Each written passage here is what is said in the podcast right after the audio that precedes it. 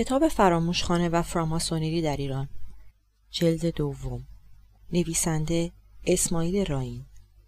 تهران مؤسسه انتشارات امیر کبیر چاپ سوم 1357 چاپ چهارم 1357 این کتاب مجموعاً در 2243 صفحه و در سه جلد به چاپ رسیده است.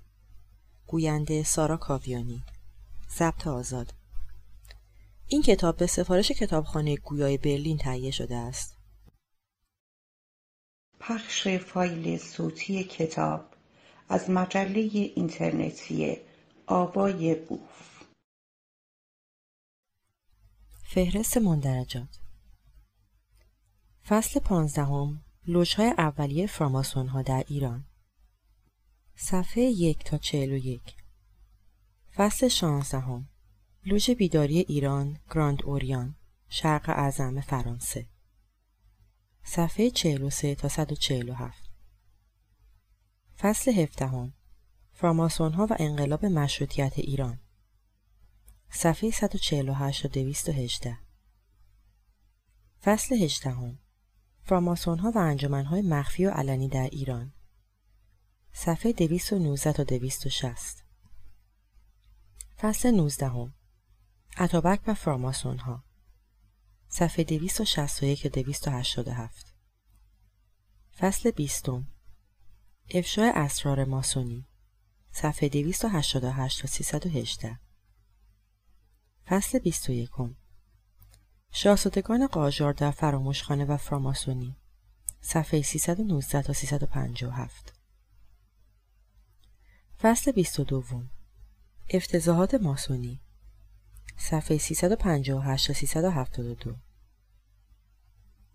فصل 23 لوژ خزعل خان صفحه 373 تا 409 فصل 24 فراماسون های معروف در شهرهای مختلف. صفحه 410 تا 444 زماین یک. اسامی اعضای لوژ بیداری ایران. صفحه 446 تا 453 دو. منظومه آین فراماسونی. صفحه 454 تا 493 3. قانون اساسی گراند اوریان ترجمه کامل لوژ بیداری ایران. صفحه 494 تا 635 4. معرفی 1360 جلد کتاب فراماسونری. صفحه 637 تا 838 صفحه یک. فصل پانزدهم. لوشهای اولیه فراماسون ها در ایران. با وجودی که 160 سال از عضویت نخستین ایرانی به مجمع فراماسون فرانسه میگذرد مزالک هیچ یک از نویسندگان ماسون یا غیر ماسون یا مورخین درباره تاریخ قطعی تأسیس لوژهای فراماسون در ایران یا ایرانیانی که در این راه پیش قدم بودند سند جالب و قطعی انتشار ندادند. پاورقی. 160 سال. تاریخ عضویت میرزا اسکرخان نخستین ایرانی در لوژ فراماسونی فرانسه در سال 1808 ادامه متن. فراماسون ها مدعی هستند که تا کنون 5000 جلد کتاب موافق و مخالف و بیطرف درباره فراماسونی به ارسنه مختلف در جهان به رشته تحریر درآمده. و دو دوره دارت المعارف نیز به وسیله لوژهای فراماسونی چاپ و منتشر شده است. پاورقی چاپ و منتشر شده است. Encyclopedia of Freemasonry and its Kindred Sciences Mackey's Encyclopedia of Freemasonry ادامه متن ولی در این دو دایره المعارف فقط چند سطری درباره فراماسونری در ایران نوشته شده که روی هم رفته اطلاعات مبسوط و جامعی درباره این تشکیلات در ایران به دست ما نمی‌دهد. و حالان که در بسیاری از تشریفات و آداب و رسوم فراماسونری کنونی اعمالی از گذشته و حال ایران اقتباس شده و نسبت کارهای خود را به دوران باستانی ایران میرسانند که برای نمونه چند فقره از آنها را نقل می‌کنیم. یک. در معابد ماسونی و به خصوص در درجات عالیه ماسونی آداب و رسوم موبدان و زرتشتیان به خوبی منعکس است. دو در ریتوئل های ماسونی که بعد از سال 1720 1132 هجری متداول شده بسیاری از آداب مذهبی ایرانیان دوره ساسانی و هخامنشی مشاهده می شود. 3. در مراسم درجات بالای فراماسونی کنونی که شاپیتر، چپتر، CHAPTER نامیده می شود، بسیاری از مراسمی که برگزار می گردد تقلیدی از عملیات موبدان و درباریان ایران دوره ساسانی است. 4. بقیده فراماسونری کنونی کوروش کبیر که باعث آزادی یهودیان از اسارت بابلی ها شد و معبد بزرگ را در اورشلیم ساخته است طبق تعلیمات درجات عالیه فراماسونی ماسون اول یعنی جزء سازندگان و بانیان معبد به شما می رفته است زیرا معبدی که او ساخته مطابق همان اسلوبی است که حضرت سلیمان بنا کرده است و به این جهت ماسونها او را هم بنا یا به اصطلاح امروزی ماسون می‌دانند. 5. بعضی از سلام ها، علائم شناسایی و کارهای دیگری که ماسون های کنونی انجام می دهند با بسیاری از عملیاتی که ما روزانه در ایران عمل می کنیم مطابقت دارد. مثلا در موقع اذان گفتن ما دست راست را روی سینه می‌گذاریم و دست چپ را به بناگوش. این اعمال عینا مراسمی است که در درجه دوم ماسونی وجود دارد. جیمز موریه معروف رکوع و تعظیم ایرانی ها را که هنگام انجام آن دستها روی سینه و زانو می‌گذارند و خم می‌شوند منتصب به حرکات بنایان ایران باستان کرده و آن را نمایشی از گونیا و مثلث می‌داند او معتقد است که این دو حرکت رمز بنایان ایران بوده که همکنون در مراسم ماسونی عینا تکرار می شود. 6. طرز سلام و تعظیم و شعائر متعددی که دراویش ایران انجام می دهند نیز شباهت فراوانی با مراسم ماسون ها دارد. علی مشیری محقق ایرانی مقیم لندن که خود از فراماسون های لوش های انگلیسی است می نویسد پاورقی علی مشیری محقق ایرانی ایشان در دو لوژ انگلیسی در لندن عضویت دارند که یکی از آنها لوژ معروف ویلستان W-I-L-E-S-D-O-N است. او همچنین در ژانویه 1964 وارد Royal Arch شده است.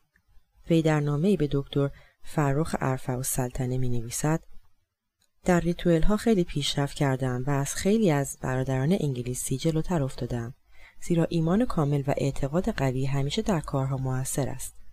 مسئله برادری در اروپا و مخصوصا در انگلستان عالم دیگری است. صفا و محبت و تقدس از سر و پای برادران همواره میبارد و همه میل دارند دست به دست هم داده و باری از دوش هم دیگر بردارند. برعکس ماسون های ایران که حتی از جنوبالی هم کلاهبرداری کرده و به طوری که نوشتید دکتر جعفر سنخته موجبات محکومیت شما را فراهم آورد. ادامه متن بنا به بعضی قرائن فراماسونری در ایران به شکل و صورتهای مختلف در زمان ساسانیان وجود داشته است و پیدایش آن در ایران در زمان سلطنت کوروش کبیر بوده و حتی بعضی از مراسم مرموز آنان پس از تسلط اعراب و قبول دین مبین اسلام در میان ایرانیان معمول گردید. گروهی از مردم هم بدون اینکه خودشان بدانند تعالیم بشردوستی و نوپرستی فراماسونی و همچنین رموز و علائم آنان را تحت عناوین مختلف و گوناگونی جزو مراسم ملی و مذهبی خود قرار دادند از جمله قسمت بزرگی از سنن و تعالیم برجسته مذهب شیعه که پایه و اساس تمدن اسلامی می باشد به توسط علمای ایرانی الاصل و پاک نژاد در زمان صلاح الدین ایوبی و حسن صباه به شام و مصر کشانیده شد و پس از جنگ های صلیبی از آنجا به اروپا سرایت نمود و نیز گروهی از مسافرینی که به هندوستان رفتند به وجود بعضی از علائم و رموزات ماسونی در اغلب مساجد و قبور اشخاص بزرگ که در دوره فرمان روایی سلاطین مغول به وسیله استادان و معماران بزرگ ایرانی ساخته شده است پی بردند. سه نقطه. پاورقی. پی بردند. سه نقطه. مجله خواندنی ها شماره 95 سال 24 ادامه متن. در ایران فقط تعداد کمی از فراماسون های ایرانی از آداب آریه ماسونی اطلاع دارند. و سلطنه خان فرخ که مدت 60 سال فراماسون بود از این اسرار و علائم آگاهی داشت که آنها را حتی به برادران خود نمی گفت. پس از آن مرحوم دکتر سعید مالک که بعد از سید حسن تقیزاده سالترین فراماسون ایرانی است از این رموز اطلاع دارد و بدین مقام فراماسونی رسیده که باید معتقد باشد که یهوه خدای یهودیان مسلما معمار اعظم و مبدع آفرینش جهانیان است و فقط او را یعنی خدای یهودیان را باید پرستش کرد و بس.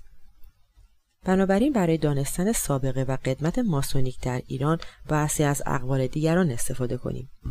اگر گفته مورخین فراماسون به خصوص برنارد جونز که کتاب بسیار جامع و کاملی درباره بنایان شرق و ایران نوشته است قبول کنیم باید اذعان نماییم که در ایران قدیم نیز سازمانهای بنایی وجود داشته است. پاورقی. برنارد جونز برنارد ای جونز B R N A R D E point J O N E S. درباره بنایان شرق و ایران نوشته است. Freemason's Guide and Compendium. ادامه متن. اشمیت یکی از باستانشناسان معروف که مدت زیادی در تخت جمشید کار کرده است می نویسد اتاقی در این کاخ این بوده که همه آلات و ادوات بنایی و سنگ تراشی در آن نگهداری می شده است. اینجا محفل و محل اجتماع بنایان و سنگ تراشان ایرانی بوده که پس از فراغت کار به دور هم جمع می شدند و درباره حرفه بنایی سخن می گفتند. اگر این نظریات را قبول کنیم می بایستی وجود سازمان بنایانی را که همسه اصفهانی متولد 270 هجری 883 میلادی در کتاب خود موسوم به سنی ملوک الارز می نویسد دنباله همین مراکز قدیمی بدانیم. همزه اصفهانی می نویسد سه نقطه. همای چهرازاد از ملوک پیشدادیان چون به کشور روم لشکر فرستاد و اسیرانی از آنجا به ایران آورد در میان اسیران بنایان خوبی بودند که به ساختن صد امارت بزرگ دست بردند. این امارتها را به فارسی هزار ستون گویند. یکی از آن امارتها در استخ و دیگری در داراب و سومی در راه خراسان بود. شهر زیبایی نیز در حوالی اصفهان ساختند که اسکندر آن را خراب کرد سه نقطه. اگر این نوشته با حقایق تاریخی مطابقت نماید باید بگوییم که بنایان در روزگار قدیم یعنی حتی پیش از حمله اسکندر به ایران در ایران تشکیلات داشته و سنف بزرگی بودند. علاوه بر این فراماسون ها از پاره جهاد با متصوفین و طبقات صوفیه در ایران بیشباهت نیستند. و شاید روی همین وجه تشابه باشد که عده زیادی از فراماسون های قدیمی ایران جزو دستجات صوفی و درویش بودند همان گونه که در میان صوفی مرید، مرشد و خانقاه وجود دارد، در فراماسونری نیز شاگرد، استاد، لوژ موجود است. مرشد و استاد دستگیر شاگرد و مریدند و به اصطلاح دراویش او را از تاریکی خودپرستی به روشنایی نوع دوستی و صفای باطن راهنما می شوند. خانقاه بزم محبت است و آنجا گدایی به شاهی مقابل نشیند. پاورقی و آنجا گدایی به شاهی مقابل نشیند. مجله یغما شماره 11 سال 13 هم. ادامه متن محمود عرفان می نویسد سه نقطه لوش هم وقتی به معنی اجتماع فراماسون ها باشد مقام اونس و است و در آن اجتماع توانگری که در کاخ رفیع خود آرمیده با دهقانی که در کوخ روستایی منزل گزیده یار است و دمساز هر دو طایفه افراد فرقه خود را برادر خطاب می کنند و می‌گویند با همه خلق خدا محبت کنید و صفا. و هر دو معتقدند که مرد باید که جفا بیند و منت دارد نه بنالد که مرا طاقت بدخویان نیست. تفاوت عمده فراماسون با صوفی در این است که اساس طریقه صوفیه بر اعراض از دنیا و مافی هاست و اساس فرقه ماسونری بر توجه به دنیا و تنظیم امور دنیوی به وسیله تعاون و اجرای اصول اخلاقی است. و الا فراماسون با صوفی در این شعار هماواز است که بترس از خدا و میازار کس. پاورقی. بترس از خدا و میازار کس. مجله یغما شماره 11 سال 13 هم. ادامه متن با وجودی که فراماسونری جهان آداب و رسوم و اسرار خود را مرهون بنایان فرق مذهبی و اسرار آین مراسم متداول در ایران و سایر ممالک خاورمیانه می‌دانند و با وجودی که 160 سال از آغاز فعالیت فراماسونی سیاسی کنونی در ایران میگذرد مهازا تا کنون نه خود فراماسون های ایران و نه الهام دهندگان آنها هیچگاه در صدد مطالعه در سازمان های بنایی و یا لوژها و احوال فراماسون ها و سیر آن در ایران بر نیامدند. نخستین بار روبرت فردریک گالد انگلیسی که تاریخ فراماسونری خود را در سال 1879 میلادی 1296 هجری نوشته و تا کنون این کتاب نیز بارها چاپ شده درباره تأسیس نخستین لوژ فراماسونری در ایران اشاره کرده و آن را به تاریخ 1810 1224 هجری در شهر اصفهان می‌داند. پاورقی روبرت فردریک گالد Robert F. Gold R-O-B-E-R-T F.G-O-U-L-D ادامه متن. گالد می‌گوید که یکی از نویسندگان ماسون به نام تئوری مدعی است که در این سال فرمان تأسیس لوژ در اصفهان صادر شده. اما هیچ گونه دلیل و مدرکی که حکایت از تشکیل لوژ در این شهر و فعالیت ماسون ها نماید در دست نیست. پاورقی. تئوری. theory T-H-E-O-R-Y ادامه متن. نویسنده دیگر فراماسونری در دایره المعارف سلطنتی ماسونیک می نویسد اطلاعاتی که از وضع اجتماعی مملکت ایران در آن زمان رسیده ضد و نقیز و غیرقابل اطمینان است. به همین جهت با وجود تذکراتی که در نشریه های ماسونیک درباره تأسیس لوژ در اصفهان چاپ شده نمی‌توان با قاطعیت وجود این لوژ را در اصفهان تایید کرد. پاورقی. تایید کرد. دایره المعارف سلطنتی ماسونیک صفحه 558 ادامه متن همین نویسنده زیر نام ایران در دایره المعارف مذکور می نویسد در همین تاریخ یک صاحب منصب ماسونی از لوژ ایشمید I S H M E E E در ایران بوده است. پاورقی در ایران بوده است. دایره المعارف سلطنتی ماسونیک صفحه 558 ادامه متن ولی او هیچ گونه توضیح بیشتری درباره این لوژ و یا سایر فعالین آن نمی دهد. نویسنده دیگر فراماسونری ضمن تشریح تشریفات ورود میرزا اسکرخان ارومی افشار به لوژ فراماسونری در پاریس که در 24 نوامبر 1808 صورت گرفته می نویسد سه نقطه ولی به هر حال محتمل است که آقای سفیر در بازگشت به وطن بین دوستان مورد اطمینان خود اطلاعات چندی درباره تأسیس لوژ منتشر کرده و توجهشان را به عقاید مساعد خود با آن جلب کرده باشد. زیرا از کلیه حوادث و اطلاعات بعدی چنین برمیآید که از آن تاریخ به بعد در ایران مردم طبقه عالی درباره فراماسونری و لوژهای ماسونی اطلاعاتی داشتند. پاورقی. اطلاعاتی داشتند.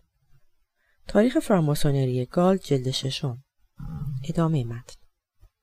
به نظر می رسد این ادعای نویسنده دایره المعارف ماسونیک تا حدودی صحیح باشد زیرا هولموز انگلیسی که کتابی به نام بررسی و نقشه سواحل بحر خزر نوشته درباره اندیشه های ایرانیان و عکس فراماسونری در میان آنان اطلاعات جالبی از گفتگوی خودش با حاکم رشت داده و می نویسد پاورقی هولموز H O L M O S. بررسی و نقشه سواحل بحر خزر. Sketches on the shore of the Caspian. London 1845 6.182 ادامه متن. سه نقطه. صبح آقای فرماندار که به نظر می رسد شخص فوقالعاده کودن و در این حال معدب و با تمدن است از ما دیدن کرد. ایشان سوالات فراوانی درباره فراماسونری از ما کرد که خود او بدان نام فراموشخانه می‌داد. البته باید گفت که ایرانیان به Freemason Hall لندن فراموشخانه می‌گویند.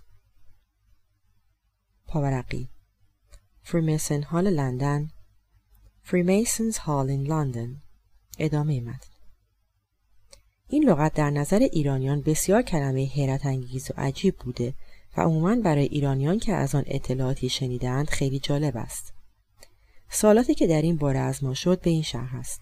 در فراموشخانه چه می کنند؟ فراموشخانه اصلا چیست؟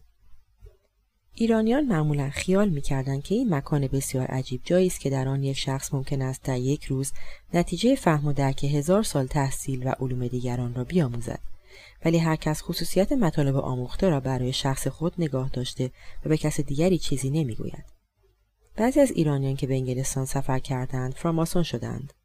رفقایشان از آنها گله می کنند که در بازگشت به وطن به هیچ وجه حاضر نیستند چیزی درباره مجمع فراموشخانه به زبان بیاورند.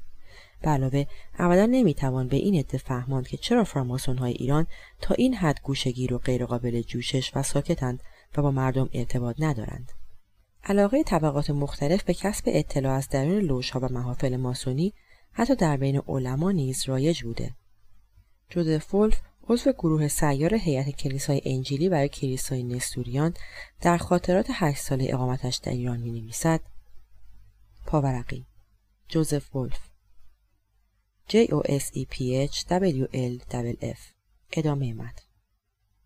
در سال 1824 1239 هجری وقتی از شیراز میگذشتم با مشتهدی به نام شیخ حسن آشنا شدم.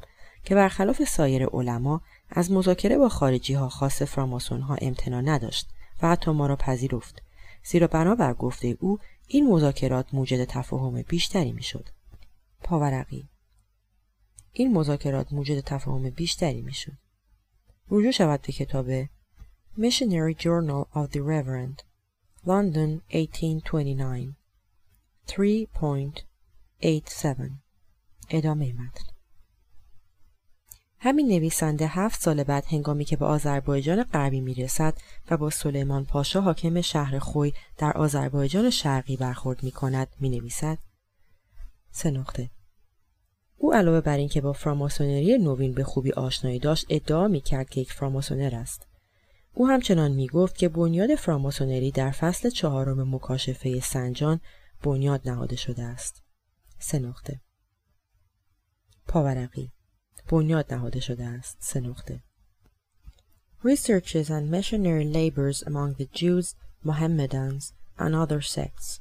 London, 1835. Page 41. ادامه متن یکی دیگر از کشیشان اعزامی به ایران به نام پرکینز که عضو هیئت مذهبی مسیحی به ایران داشته و در سال 1843 1258 هجری به ایران آمده ضمن گزارش که به مقامات کلیسای خود می‌دهد می نویسد سه نقطه. این علاقه زایده جوهر فلسفه شکاکیون پیمان شکنی و الهاد است. سه نقطه. پاورقی. پرکینز. P R K I N S پیمان شکنی و الهاد است. سه نقطه. Residence of eight years in Persia among the Nestorian Christians. Andoyer 1843 page 41 ادامه متن. بنا به نوشته همدلگار جیمز موریه نیز در حاشیه‌ای که بر داستان مشهور و پرماجرایش به نام سرگذشت حاجی بابا اصفهانی نوشته به همین گونه شهادت می‌دهد. صفحه 8 طریقت فلسفی ایران. سند بسیار ارزنده و جالب دیگری که از تأسیس لوژهای اولیه ماسونیک در ایران به دست آمده وجود یک لوژ فراماسونری مجاز را در تهران تایید می کند. نویسنده آمریکایی دایره المعارف ماسونیک برای اولین بار اشاره به وجود یک لوژ ماسونی در ایران می کند. پاورقی دایره المعارف ماسونیک شورای طریقت فراماسونری آمریکایی با ارسال یک فتوکپی از کتاب تاریخ فراماسونری جهان این اطلاعات را در اختیار نویسنده گذاشته است. همچنین در دایره المعارف سلطنتی فراماسونری نیز درباره طریقت مذکور اطلاعاتی داده شده است. رجوع شود به صفحه 558 این کتاب. ادامه متن این نویسنده مدعی است که تشکیل این لوژ بر اساس طریقت فلسفی بنایان در ایران بوده و به همین جهت هم نام آن را Persian Philosophical Writal P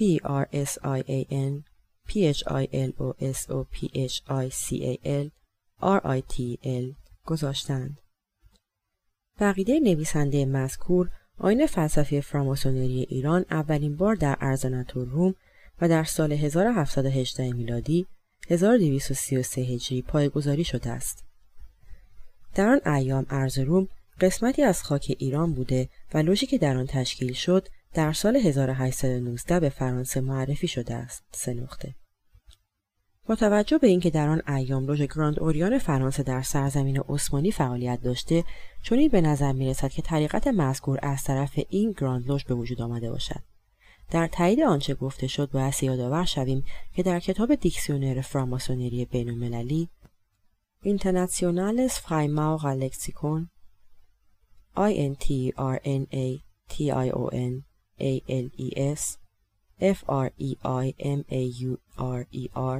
L-E-X-I-K-O-N که در سال 1936 به زبان آلمانی در آلمان چاپ شده و در سالهای اخیر سازمانهای فراماسونری آبی آن را تجدید چاپ کرده از این طریقت فلسفی ایران ذکر شده است. نویسنده این دارت المعارف ماسونی ضمن نقل هفت درجه و سمبل اجرا شده در طریقت مذکور مدعی است که این طریقت فراماسونری از فرانسه به سرزمین عثمانی منتقل شده است. پاورقی منتقل شده است. رجوع شود به صفحه 1318 زیر نام Persian P-E-R-S-I-A-N چاپ دوم کتاب dictionnaire فراماسونری بین المللی فوق‌الذکر که در فراماسونری آلمان به دایره المعارف فراماسونری آبی نیز مشهور است. ادامه متن یکی از فراماسون های کنونی که در این رشته مطالعات فراوان دارد و خود نیز مدتی در ترکیه مشغول مطالعه بود مدعی است که همکنون در شهر قونیه یک دسته از دراویش که خود را فراماسون می‌دانند ولی به هیچ یک از دستجات و سازمان های فراماسونری جهانی بستگی ندارند طریقت ماسونی مذکور را شدیداً اجرا می کنند. این دراویش فراماسون به هیچ وجه خارجیان و حتی بزرگترین صاحبان مقام و مناسب ماسونی جهان را به درون لوژهای خود راه نمی‌دهند. اینان هنگام اجرای تشریفات و آداب و رسوم همه اعمال را به زبان فارسی و کلمات متداول و معمول فارسی در قرن 19 هم اجرا می کنند بدون اینکه اعضای آن زبان فارسی بدانند و یا بدین زبان صحبت کنند. این دسته از فراماسون ها علائم و رموز و اشاراتی که ایاران ایرانی در دوران سلطنت شاهان صفویه در ایران بین خود داشتند عینا اجرا می کنند و با این علائم همدیگر را می شناسند و حتی به وسیله آنها در اجتماعات با هم سخن می گویند. طریقت مذکور در بین مرشدها و پیران دراویش مولوی سه شهر قونیه، ارزرون و ازمیر متداول است و این سلوج با هیچ یک از اجتماعات و سازمانهای ماسونی ترکیه کنونی ارتباط ندارد. آنان نام محل اجتماعات خود را میدان علی گذاردند. در آخر هر تشریفاتی پیر بزرگ و قطب که در صدر همه نشسته شراب طریقت می نوشد و اطرافیان او هنگامی که می‌خواهند میدان علی را ترک گویند دست او را میبوسند.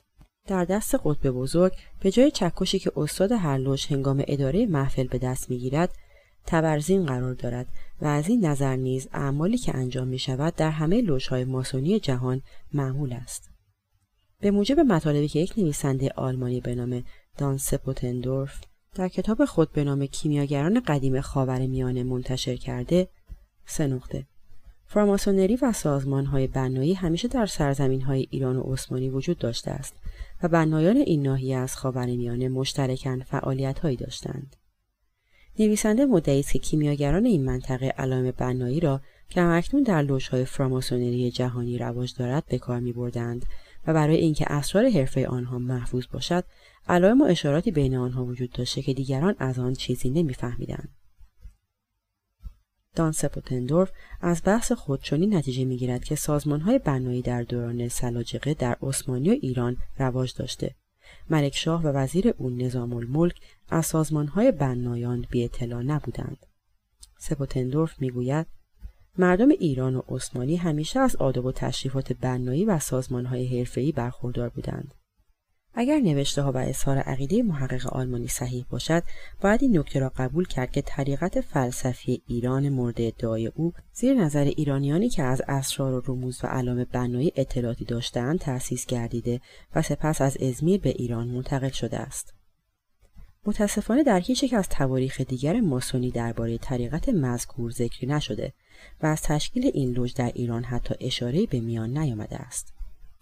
در سالهایی که مشغول تحقیق در این باره بودم نیز هیچ یک از نویسندگان فراماسونری جهانی اطلاعاتی در این باره نداشتند و فقط یک نویسنده فرانسوی وابسته به لوژ گراند اوریان که مقیم پاریس است در تایید آنچه در این دو منبع ذکر کردهاند اشاره به وجود یک سند جالب در آرشیو لوژ مذکور کرد که به نوبه خود اهمیت شایانی دارد. جالب اینجاست که در طریقت فلسفی بنایان ایران یعنی سازمانی که ظاهرا در ازمیر و ارزنة‌الروم تشکیل شده درجات هفتگانه وجود داشته که بعدها بعضی از لوژهای کنونی جهان از آن تقلید کردند.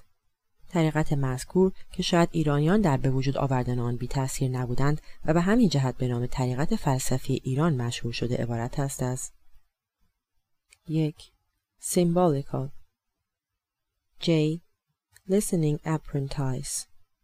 SYMBOLICAL J point L I S T M I N G A W P R E N T I C E Do FC Adept Esquire of Benevolence F point C point A. D. E. P. T. point E S Q U I R E O F B E N E V O L E N C Se Mastered Knight of the Sun to Capitular.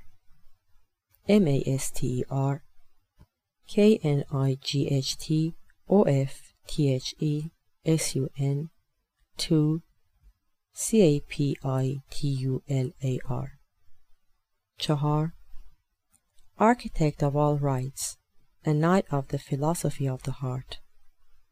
A R C H I T E C T O F A L L R I T S A N D K N I G H T O F T H E P H I L O S P H Y O F T H E H E A R T Panj Knight of Ecticism and Truth 3. Aero Pragute K N I G H T O F E C T I C I S M A N D T R U T H 3. A R E O P A G U T E 6. Master Good Shepherd M A S C R G O O D S H E P H E R D 7. Venerable Grand Elect V-A-N-E-R-B-L G-R-A-N-D E-L-E-C-T همدلگار محقق و شرقشناس انگلیسی الاصل و امریکایی الموتن که در دانشگاه برکلی کالیفرنیا آمریکا به تدریس مشغول است درباره این طریقت ایرانی و وابستگی آن به ایران و ایرانیان شک کرده و چنین می نویسد.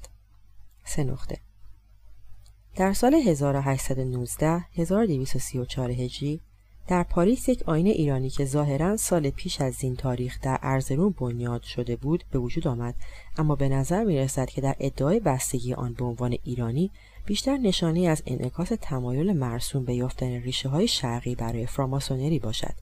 این فرض اشتباه که ارزروم یک شهر ایرانی است جلی بودن آن ادعا را ثابت می کند سه نقطه. پاورقی. ثابت می کند سه نقطه. مقاله تاریخ فراماسونری در ایران صفحه هفت به قلم همدلگار باید دانست که نویسنده زبانهای فارسی، عربی و ترکی را بسیار خوب و صحیح می نویسد و می خاند و پایانامه تحصیلیش درباره نقش علمای ایران در انقلاب مشروطیت می باشد. وی همچنین کتابی درباره میرزا ملکم خان زیر چاپ دارد و مقاله فراماسونی در ایران او نیز منتشر شده است. ادامه متن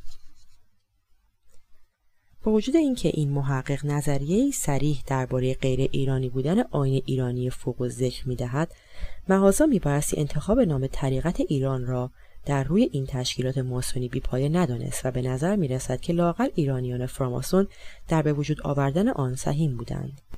همین نویسنده به دنبال اظهار نظر فوق اضافه می کند سه نقطه. با وجود این شواهدی وجود دارد که حتی در نیمه اول قرن شانزدهم فراماسونری به هیچ وجه در خود ایران ناشناخته نبوده است. ایرانیانی که در اروپا سفر کرده بودند بدون توجه به ترغیب میزبانانشان که انگیزه سیاسی داشتند به قبول فراماسونری مشتاق بودند. این اشتیاق از علاقه کلی آنها به موضوعی سرچشمه می گرفت که مورد تایید چندین اروپایی سفر کرده به ایران در آن دوران بود. سه نقطه پاورقی در آن دوران بود سه نقطه مقاله فراماسونری در ایران صفحه هفت. ادامه متن. به حال جا دارد درباره این طریقت ایرانی در فراماسونری جهانی مطالعات بیشتری صورت گیرد تا شاید راز تشکیل آن فاش شود.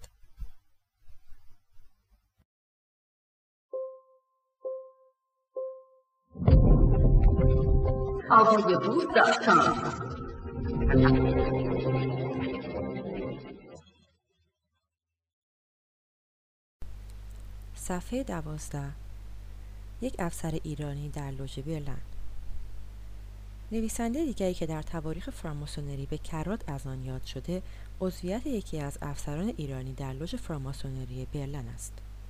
به موجب نوشته مجله لندن فراماسونری مورخ 28 ژوئن 1873 1289 هجری در آن تاریخ در ایران عده کثیری از اعضای دربار قاجاریه عضو لوژ فراماسونری بودند. پاورقی. مجله لندن فراماسونری یا مجله فراماسونری. فریمیسونز مگزین 187 ادامه متن. و نویسنده مدعی است سه نقطه. یکی از افسران ایرانی که در برلن اقامت دارد و مشغول ادامه تحصیل در فنون و عملیات نظامی می باشد داوطلبانه وارد سازمان فراماسونری میستی اوردر M-Y-S-T-I-E O-R-D-E-R شده است. تا آن تاریخ هیچ یک از مسلمانان وارد لوژ فراماسونری آلمان نشده بودند و به نظر می رسید که ورود او به لوژ کرافت برلن از این لحاظ دارای اهمیت فراوان بوده که این افسر هنگام ادای سوگند ماسونی به قرآن کریم سوگند خورده است. پاورقی لوژ کرافت برلن کرافت آتا برلین لوژ. C R A F T A T A B E R L I N L O G E. ادامه متن. تقاضای عضویت افسر مذکور پس از گذرانیدن امتحانات ماسونی و انجام همه تشریفات به طور صحیح مورد قبول واقع شد. نشریه مزبور در این باره می نویسد سه نقطه. پس از طی امتحانات که برادران فراماسونری آلمان از او به عمل آوردند با رضایت کامل عضویت او را تایید کردند و او را جزو برادران خود شناختند. ظاهرا این افسر ایرانی ادعا می‌کرد که اغلب درباریان قاجار عضو این سازمان هستند و همچنان که ماسونری آلمان به عضویت امپراتور و ولیعهد افتخار می کنند فراماسون های ایران هم سازمان ماسونیک خود را وابسته به دربار می دانند. نویسنده مجله بدون اینکه نام افسر فراماسون شده و یا درباریانی را که عضو آن بودند ببرد اضافه می کند. عضویت این ماسون مسلمان ساکن برلن در میان برادران آنجا اسباب اعجاب شده زیرا آنها تصور نمی‌کردند که اندیشه فراماسونری در تمام روی زمین توسعه یافته باشد. پاورقی. در تمام روی زمین توسعه یافته باشد. تاریخ فراماسونری گالد جلد ششم قسمت ایران. ادامه متن. علی مشیری محقق و نویسنده که دوران بازنشستگی را در انگلستان میگذراند ضمن تحقیقاتی که درباره اولین های ایرانی در اوایل قرن نوزدهم نمودند درباره لوژی که افسر مذکور مدعی است درباره ایران را مجذوب خود کرده می نویسد سه نقطه. باید گفت سازمان فراماسونری به شکل جدید کنونی تا سال 1873 میلادی که قانونا میبایستی تابع یکی از منشورهای انگلند، اسکاتلند یا فرانسه باشد در ایران به هیچ وجه من الوجوه سابقه نداشته است. سه نقطه. پاورقی. سابقه نداشته است. سه نقطه. مجله خواندنی ها شماره 95 سال 24 ادامه متن. اولین نویسنده که اظهارات افسر ایرانی مقیم برلن را به نقل از مجله فراماسونری لندن درج کرده گالد نخستین نویسنده تاریخ شش جلدی فراماسونری است که بعدا نیز سایر نویسندگان ماسونی نوشته های او را نقل کردند. او می نویسد ظهور این فراماسون مسلمان در برلن به نظر می رسد که تا حدی سبب ایجاد اعجاب برادران ماسون او در لوژ بوده. قافلگیری و بیاطلاعی متوجه آن عده از فراماسون ها بوده که از پیشرفت و نفوذ بنایان در دنیا چیزی نمی‌دانند. حقیقت این است که مسلما این گروه مرموز بنایان در مشرق زمین از سالها پیش وجود داشتند. تقریبا اکثریت ساختمان های مسلمین در هندوستان از قبیل مقابر، مساجد بقای متبرکه و غیره با علائم ماسونیک مشخص گردیدند. بسیاری از این علائم که هنوز هم به طور واضح و کمال باقی ماندهاند و به خصوص سازمان هایی که در هند در زمان اکبرخان امپراتور مغول که در سال 1605 1013 هجری وفات یافته بنا شدند. بدین سان می توان گفت که فراماسونری از آسیای وسطا به هندوستان سرایت کرده و عاملین آن مسلمین در صدها پیش از این بودند. به دنبال تحقیقات گالد نویسندگان دایره المعارف فراماسونری در آمریکا اضافه می کنند. از این تاریخ به بعد فقط علائم اختصاری و سری یک ایرانی در لوژ آمیتیه فرانسه لوژ کلمانت امیتیه L O G E C L E M E N T E A M I T I E در پاریس دیده می شود ولی البته در تهران لوژی وجود دارد که بسیاری از ایرانیان محلی عضو آن هستند پاورقی. عضو آن هستند Mackey's Encyclopedia of Freemasonry page 576 ادامه متن. این اطلاعات نارسا و نامفهوم نکات تاریک فراماسونری ایران و وجود لوژ در تهران و یا درباریانی را که فراماسون بودند روشن نمی کند. در حالی که عدهای از های ایرانی من جمله میرزا یوسف خان مستشار و دوله عضو لوژ کلامند امیتیه پاریس بودند. تحقیقاتی که از خانواده های قدیمی افسران ارتش ایران به عمل آمده حاکی است که در آن ایام یکی از افراد خانواده گرانمایه و شاید هم خود موید سلطنه در آلمان اقامت داشته است. اما یا افسری که وارد لوژ کرافت آلمان شده خود او بوده یا نه؟ اطلاع صحیحی در دست نیست. در آن سالها در ایران و به خصوص در طبقه حاکمه عدهای فراماسون بودند که فعالیت کاملا سری داشتند و تشخیص آنها بسیار دشوار است.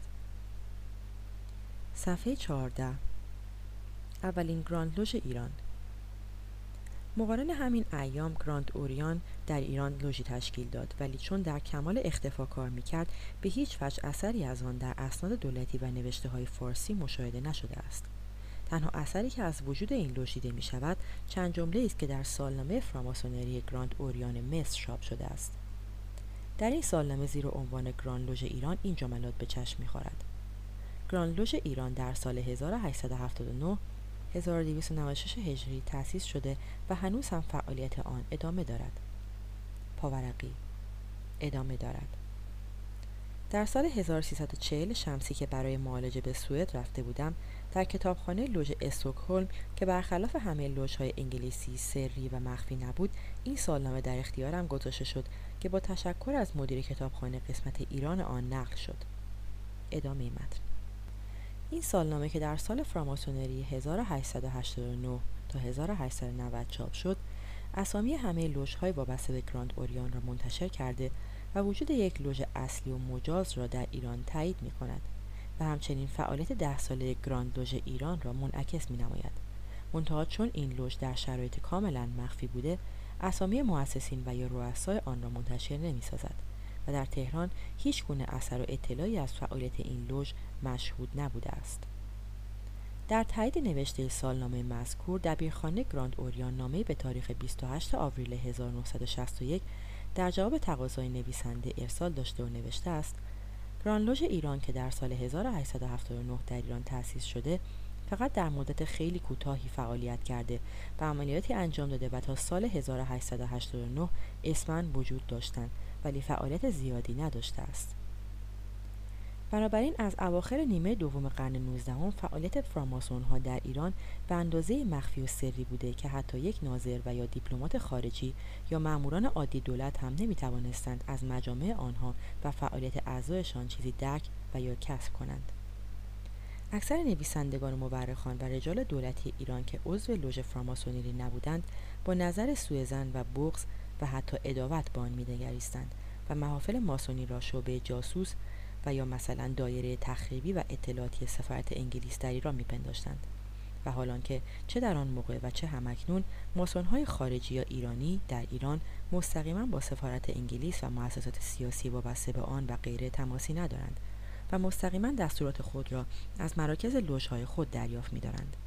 گرچه به کرات دیده شده که رؤسای لوژها و اعضای لوژ در ایران از کارکنان سفارت انگلیس و یا اتباع انگلستان هستند. لکن باید دانست که های فراماسونری ایران همیشه دستورات لازم را مستقیما از مراکز خود دریافت می‌دارند و حتی ساعت تشکیل لوژ و نحوه مذاکرات و جزئیات کارهای داخلی آنها از مرکز به آنان ابلاغ می‌گردد. متاسفانه اعمالی که های ایرانی در گذشته انجام دادند سبب شده تا این سازمان در نظر ایرانیان شکل خاصی به خود بگیرد و اکثریت مردم با سوء زن به فراماسون ها بنگرند بدبینی و شک و تردید ایرانیان حتی به نویسندگان خارجی نیست که بعضی اوقات درباره فراماسونری در ایران مطالبی نوشتند رسوخ کرده. تا جایی که ریچارد و کوتام نویسنده آمریکایی در کتاب ناسیونالیزم در ایران چنین نوشته است. پاورقی ریچارد و کوتام ریچارد دبلیو کاتم R I C H A R D W C O W T A M. ناسیونالیسم در ایران Nationalism in Iran. C. Petersburg 1964 23 to 5 ادامه نقطه. اعتقاد عمومی ایرانیان این است که دستگاه فراماسونری از ابزار امپریالیسم انگلستان است و دیگر اینکه تشکیلات فراماسونری در ایران مرکب است از عده زیادی از ایرانیان که حمایت انگلستان را قبول کردند و همین امر وسیله پیشرفت و ترقی زندگی سیاسی آنها شده است. بچه نظر مردم عادی و متعارف ایران نسبت به تأسیسات فراماسونری شبیه نظر مردم عادی آمریکا نسبت به کمونیسم می باشد. از این جهت توجه سیاست بافان ایران نسبت به فراماسونری عینا شبیه همان طبقات سیاست بافان آمریکایی نسبت به جبهه کمونیسم است. سه نقطه. پاورقی. نسبت به جبهه کمونیسم است. سه نقطه. صفحه 235 ناسیونالیزم در ایران. ادامه متن. در بین نویسندگان ایرانی محمود محمود بیش از همه نسبت به ماسونها سوء زن دارد و آنها را عوامل سیاسی انگلیس می‌داند.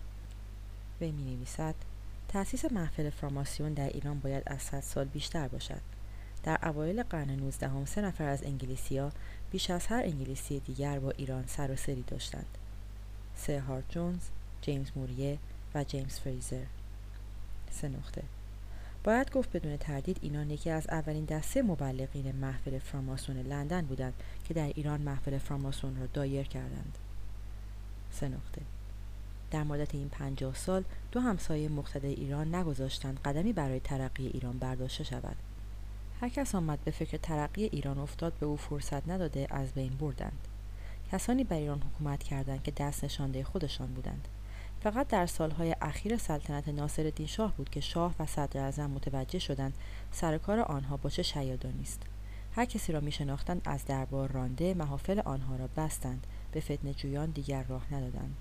ولی عمر این مدت بسیار کوتاه بود. در همین ایام کوتاه بود که ناصرالدین شاه با تیر میرزا رضا کرمانی به تحریک سید جمال الدین فراماسون کشته شد. سه نقطه. پاورقی. کشته شد. سه نقطه. تاریخ روابط سیاسی ایران و انگلیس صفحه 1837 ادامه متن. و این همان دورانی است که لوژهای ماسونی گراند اوریان و فراماسونهای وابسته به لوژهای انگلیسی در دربار و دستگاه حاکمه مملکتی مشغول فعالیت بودند که شهر فعالیت آنها به اختصار گفته شد. تصویر صفحه 16 قسمتی از نامه دبیرخانه گراند اوریان به نویسنده تصویر صفحه 17 ترجمه نامه دبیر کل گراند اوریان به نویسنده کتاب. 28 اپریل 1961 پاریس. آقای اسماعیل رایین تهران. آقای عزیز پاسخ نامه 25 اپریل 1961 شما. ما در سوابق خود تحقیقاتی کردیم ولی متاسفیم که آثار خیلی معدودی پیدا نمودیم. یک. در مورد عسگرخان ما اشاره ای درباره عضویت او در فراماسونری نیافتیم به خصوص درباره بستگی او به اوریانت بزرگ فرانسه. دو ما نتوانستیم ردیابی کنیم که گراند اوریان فرانسه در بین سالهای 1800 تا 1900 در ایران تشکیلاتی داشته باشد و چیزی در این زمینه در سوابق و پرونده های ما نیست. تنها اشاره که داریم در انوار ماسونیک اونیورسال سالنامه سال 1889 ماسونی جهانی است که چنین نوشته شده ایران لوژ بزرگ در سال 1879 تأسیس کردید مدت کوتاهی به حیات خود ادامه داد و در سال 1889 دیگر فعالیتی نداشت 3. لوژ بیداری ایران که مرکز آن در تهران بوده است در ششم نوامبر 1907 تأسیس شده و ما برای اولین بار آن را در راهنمای سالانه سال 1913 گراند اوریان پیدا کردیم. مرکز این محفل در خیابان پستخانه کوچه جلال الدوله شماره 8 بود. برادران در روزهای دوشنبه با یکدیگر ملاقات می کردند. برای شما به زمینه این نامه فتوکپی نشان و علامت لوژ ارسال می گردد. اگر ما توانستیم اطلاعات دیگری به دست آوریم اطمینان داشته باشید که برای شما خواهیم فرستاد متاسفیم که نتوانستیم تفصیل بیشتری در این موضوع به شما بدهیم با احترام ارادتمند دبیر کل ام پانتیر ادامه متن صفحه 19 گزارش سفیر انگلیس و فراماسون ها تنها نشانه که از فعالیت لوژ فراماسونری در این ایام به دست آمده در قسمتی از گزارش مفصل سر آرتور هاردینگ وزیر مختار انگلیس در ایران است که در آن صریحا اشاره به لوژ فراماسونری ایران و اعضای آن شده است. وزیر مختار انگلیس مبارزه طبقه روشنفکر و بورژوازی پایتخت را علیه قرضه خارجی با الهام از یک مجمع سری و سازمان فراماسونری می‌داند و می‌نویسد. پیرو گزارش شماره 124 مورخ 18 اوت به استهزار میرساند که در چند روز اخیر ادعی به جرم انتشار اوراق ضد دولتی بازداشت گردیدند. اولین کسی که دستگیر گردید مستخدم موقر سلطنه یکی از دامادهای اعلیحضرت شاه بود. وی در حالی که یکی از این اوراق همراه داشت و به قولی دیگر حامل نامه بود که شرکت او را در تحریکات محرز می داشت در یک قهوه خانه واقع در دزاشیب قریه‌ای در چند کیلومتری قلحک دستگیر شد. این شخص پس از توقیف مورد شکنجه قرار گرفت و محل چاپ اوراق معلوم شد و در نتیجه موقر سلطنه بازداشت و نام عدهای از شخصیت های تقریبا مهم که در انتشار این اوراق شرکت داشتند به دست آمده خانه های مورد نظر در شب اول ماه جاری تحت محاصره قرار گرفت. و افراد پلیس وارد یکی از خانه ها شدند. شخصی به نام سید محمد علی خان چاپ کننده اعلامیه ها از پشت بام این خانه خود را پرت و در نتیجه دچار شکستگی پا و کتک خوردن دست افراد پلیس پس از چند ساعت فوت شد. در حدود چهل نفر دیگر در این گیرودار دستگیر شدند که یکی از آنها وزیر همایون بود. این شخص اگرچه از طبقه ممتاز نمی باشد ولی از خانواده ایان قدیم ایرانی به شمار می رود و چند ماه قبل وزیر پست و مدتی هم منشی شاه بود و تظاهر به شاه دوستی می نمود. یکی دیگر از دستگیر شدگان قوام الدوله رئیس امور مالی ارتش است که چندی قبل به علت نزاع با سپهسالار از کار برکنار گردید و مراتب ضمن گزارش شماره 108 مورخه 6 ژوئیه به عرض رسید بین دستگیر شدگان عدهای از سادات روحانی و معلمین مدارس نیز می باشند که ذکر اسامی آنها باعث تصدیع خاطر شریف می گردد.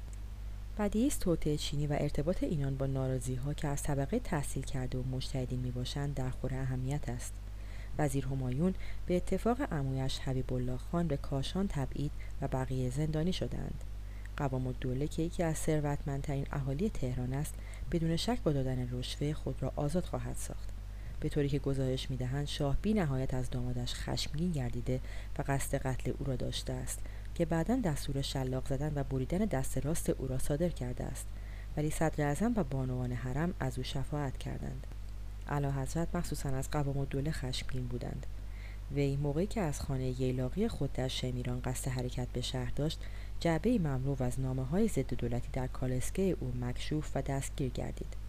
هنگامی که در حضور شاه تحت بازجویی قرار گرفت کوشش نمود که این جملات را علیه عطابک اعظم توجیه نماید و به اندازه شاه را غضبناک ساخت که فرمان قتل او را فوری صادر نمود.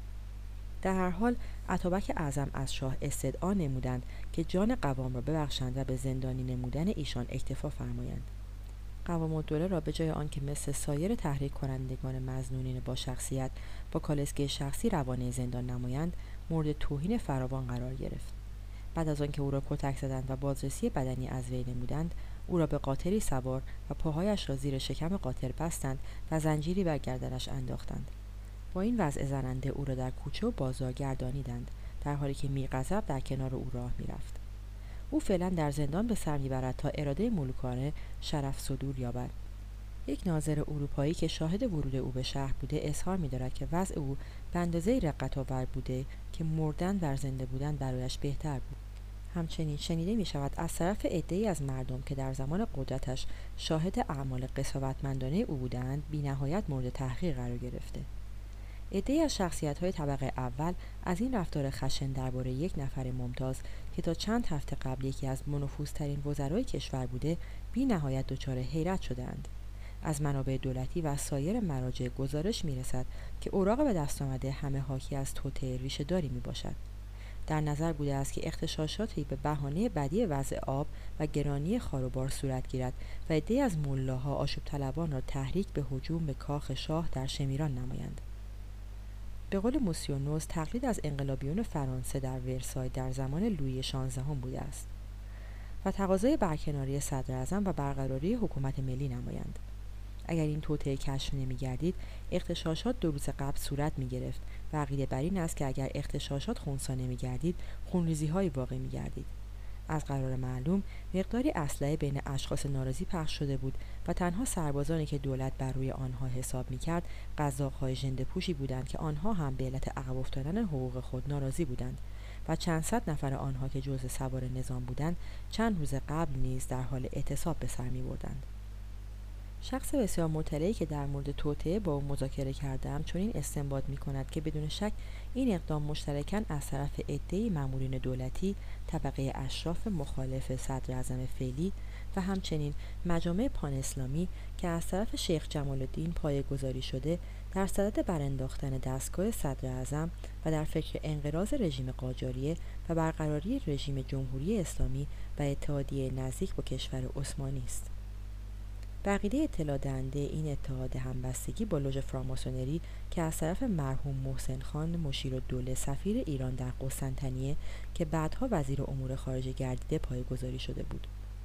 محسن خان هنگام اقامت در قسطنطنیه ریاست لوژ مسلمین را عهدهدار بود و به آن ایمان داشت و با شیخ جمال الدین هم مناسبات نزدیکی داشت. علت این نزدیکی عضویت شیخ در لوژ فراماسونری بود و دیگر آنکه چون سلطان عثمانی تحت نفوذ جمال الدین بود محسن خان علاقه من بود که محبت سلطان را به خود جلب نماید. یکی دیگر از دوستان شیخ ملکم خان سفیر سابق ایران در لندن و سفیر فعلی در روم می باشد که پس از قضایای مفتزهانه معاملات لاتاری با شیخ ارتباط پیدا کرد و با شیخ در حملات ضد ناصرالدین شاه فقید و جرایت اروپا و اسلامی همکاری می نمود و با وجودی که یک نفر مسیحی بود تبلیغات ضد مذهبی علیه رژیم قاجار به عمل می آورد. حالی جناب ممکن است به خاطر داشته باشند که محسن خان پس از تبعید شیخ از ایران با او ارتباط پیدا نمود و به همین جهت شاه مرحوم او را از سفیر کبیری ایران در قسطنطنیه معزول و به جرم خیانت به تهران احضار نمود ولی با وساطت دوستان متنفذ خود در دربار و مخصوصا نریمان خان وزیر مختار ایران در وین مورد عفو قرار گرفت و به ترتیب وزیر عدلیه و وزیر امور خارجه ایران گردید. ملکم خان نیز به همین طریق بخشوده شد. تصور نمی رود درباره نقشی که بعدا جمال الدین در سیاست ایران به عهده داشت لزومی به گفتار باشد. میرزا رضا قاتل شاه فقید همانطوری که استحضار دارید از دوستان و نوکران فدایی شیخ بود و از نقطه نظر تعصب مذهبی مرتکب قتل شاه نگردید بلکه ضمن انتقام جویی او را وادار به قتل شاه نمود. میرزا رضا در قزوین زندانی و مورد آزار قرار گرفته بود. از قراری که به من گفته شد جلوی چشمش فرزندش را شقه و زنش را مورد تجاوز قرار داده بودند. علت زندانی شدن او شرکت در توطعه های قبلی روحانیون علیه شاه بود. دولت ایران از دولت ترکیه تقاضای تسلیم جمال الدین را به علت شرکت در توطعه قتل ناصرالدین شاه نمود ولی قبل از تسلیم به طور اسرارآمیزی فوت نمود. و از قرائن چنین استنباط می شود که مرگ او در اثر نوشیدن زهر به امر سلطان عثمانی بوده است جمال الدین طرفداران زیادی از خود باقی گذاشت که در بین آنها دشمنان رژیم قاجار و یا مسلمانان متعصب بودند و افکار آنها به طور مرتب در بعضی جراید فارسی منطبعه هندوستان و مصر منعکس و علیرغم سانسور پلیس و به طور قاچاق به ایران می رسید. در این دسته برخی از سران مذهب تشیع شرکت داشتند و گویا دو نفر از مجتهدین بزرگ از این دسته طرفداری می‌کردند و به طوری که من شنیدم از این دسته از مذهبی ها روز به روز قوی تر می شدند. نفوذ قدرت آنها از موقعی بیشتر شده که تنفر مردم از عملیات روزها رو به فزونی نهاده است. در بین محصلین مدارس مذهبی افکار سوفستاییان قسطنطنیه با احساسات دموکراتی هم گردیده است. گفته شده که یلدیزی های عثمانی به طور سری به طلاب و مدارس علوم دینی کمک می کنند. من می توانم اظهار عقیده کنم که همه ساله دوازده هزار نفر از طلاب دینی از طرف سلطان عثمانی برای تبلیغ مرام پان اسلامیزم و خلافت آل عثمانی در میان مردم ایران پراکنده می شوند. گرچه ممکن است که این عقیده شخصی خودم باشد و یا قبول کنم که گزارش دهنده به این اطلاعات صادق است. سازمان برادری فراماسونری که توسط شیخ محسن خان مشیر و دوله در ایران تشکیل گردیده بیشتر به منظور انجام خواسته های شخصی و سیاسی او بوده. در این تشکیلات حکیم الملک و قنباب دوله که اخیرا بازداشت شده و نصر الملک هدایت که همگی مخالف رئیس الوزرا هستند و همچنین مشیر و دوله میرزا نصرالله خان و مخبر و دوله عضویت داشتند. گرچه پس از فوت محسن خان مشیر و دوله تا کنون لوژی در ایران نبوده است با این حال در میان باقی ماندگان لوژ مذکور اشخاصی هستند که هنوز وابستگی خود را به لوژ فراماسونری اعلام کرده و از این راه سوء استفاده می نمایند. اینها که فقط عضویت لوژ فراماسونری داشتند تلاش می کنند که اتحاد و همبستگی با مالکین بزرگ مخالفین و امنای درباری با انقلابیون و مرتجعین که هدف و نظریاتشان کاملا مخالف یکدیگر هستند ایجاد کنند توقیف مدیران جراید و تعطیل چاپخانه های آنها که مطالب علیه دستگاه حاکمه منتشر می کنند موقتا از تحریکات جلوگیری می نماید.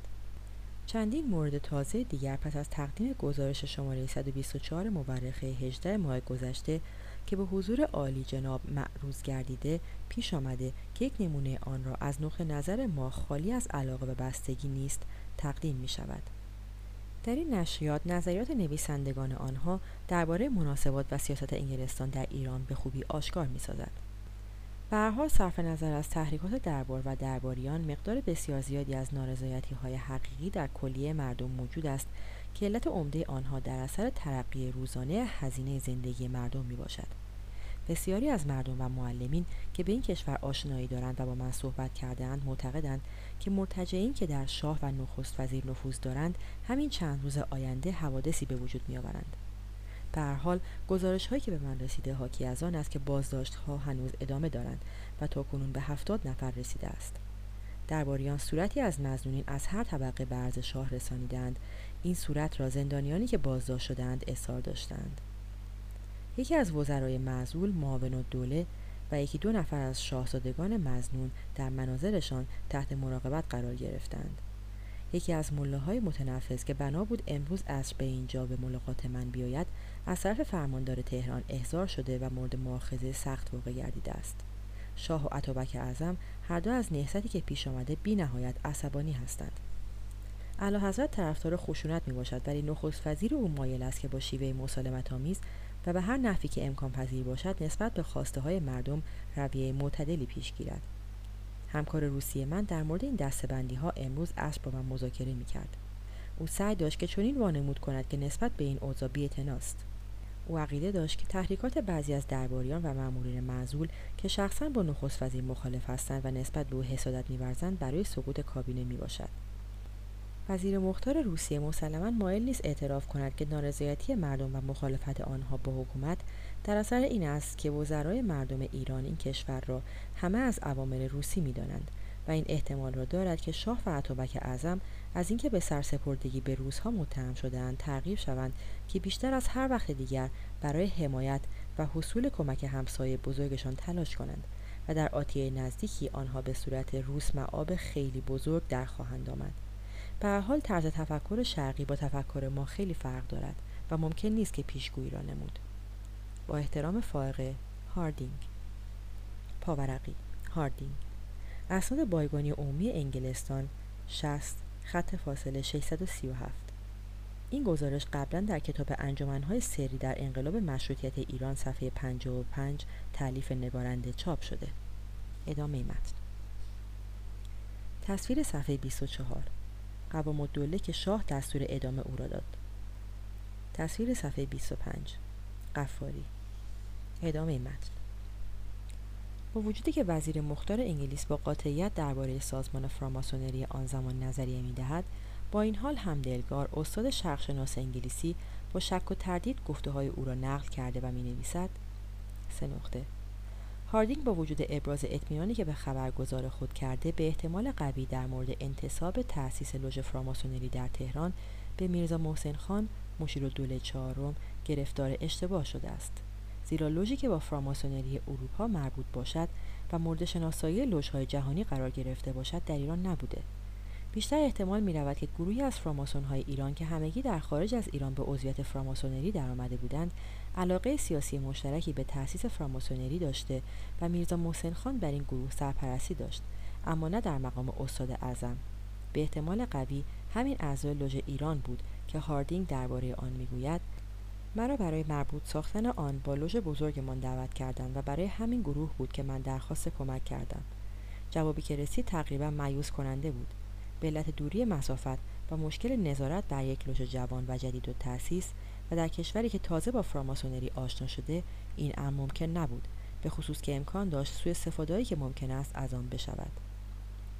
به همین جهت مقامات فراماسونری انگلستان بدین نتیجه رسیدند که بهتر از آنها هیچ مسئولیتی در ایران نپذیرند. پاورقی همین اعضای لوژ ایران. Referred to as the members of a Persian lodge.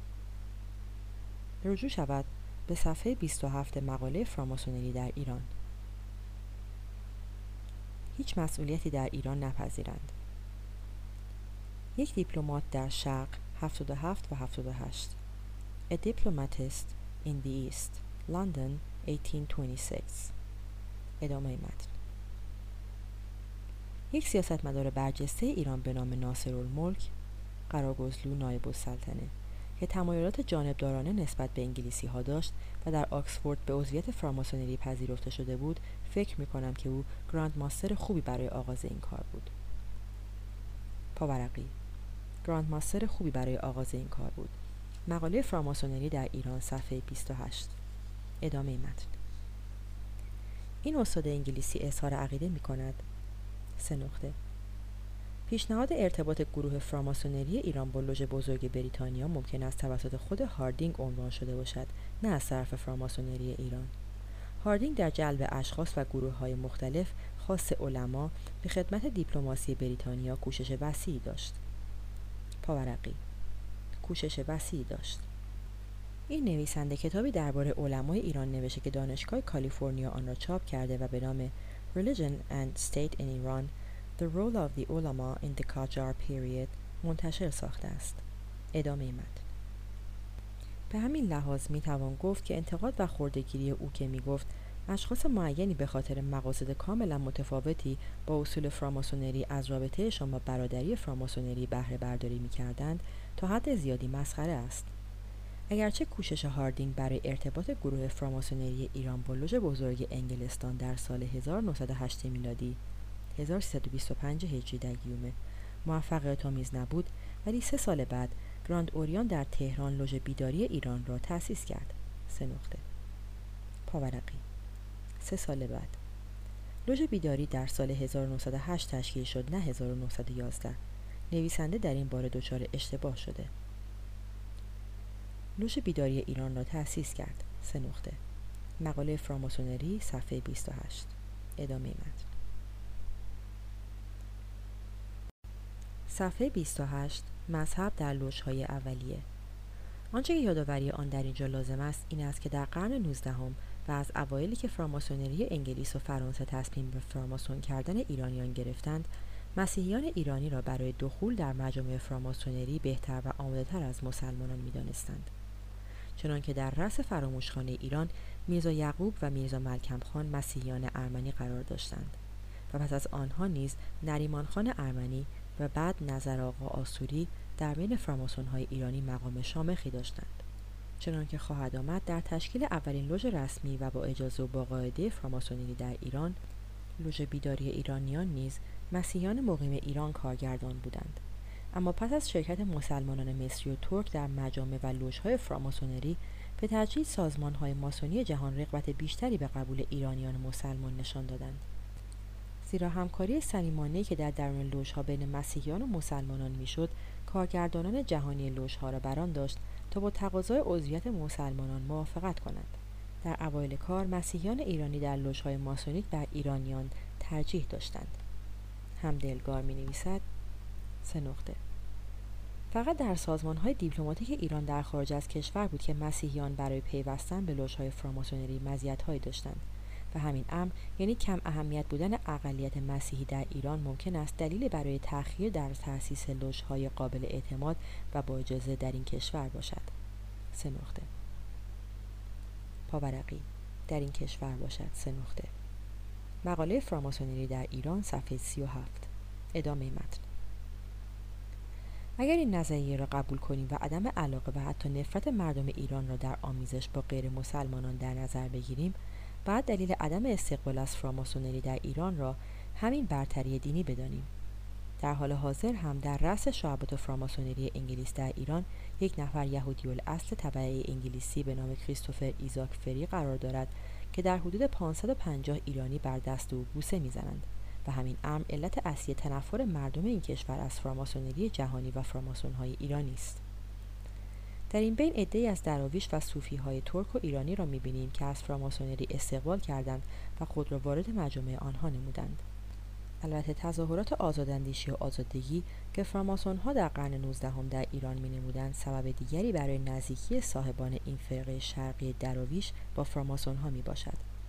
به موجب نظری که ابراز شده سه نقطه پیروان طریقت تصوف در ایران رویه های مذهبی خود را با رویه های مذهبی مورد ادعای فراماسونری مقایسه کردند.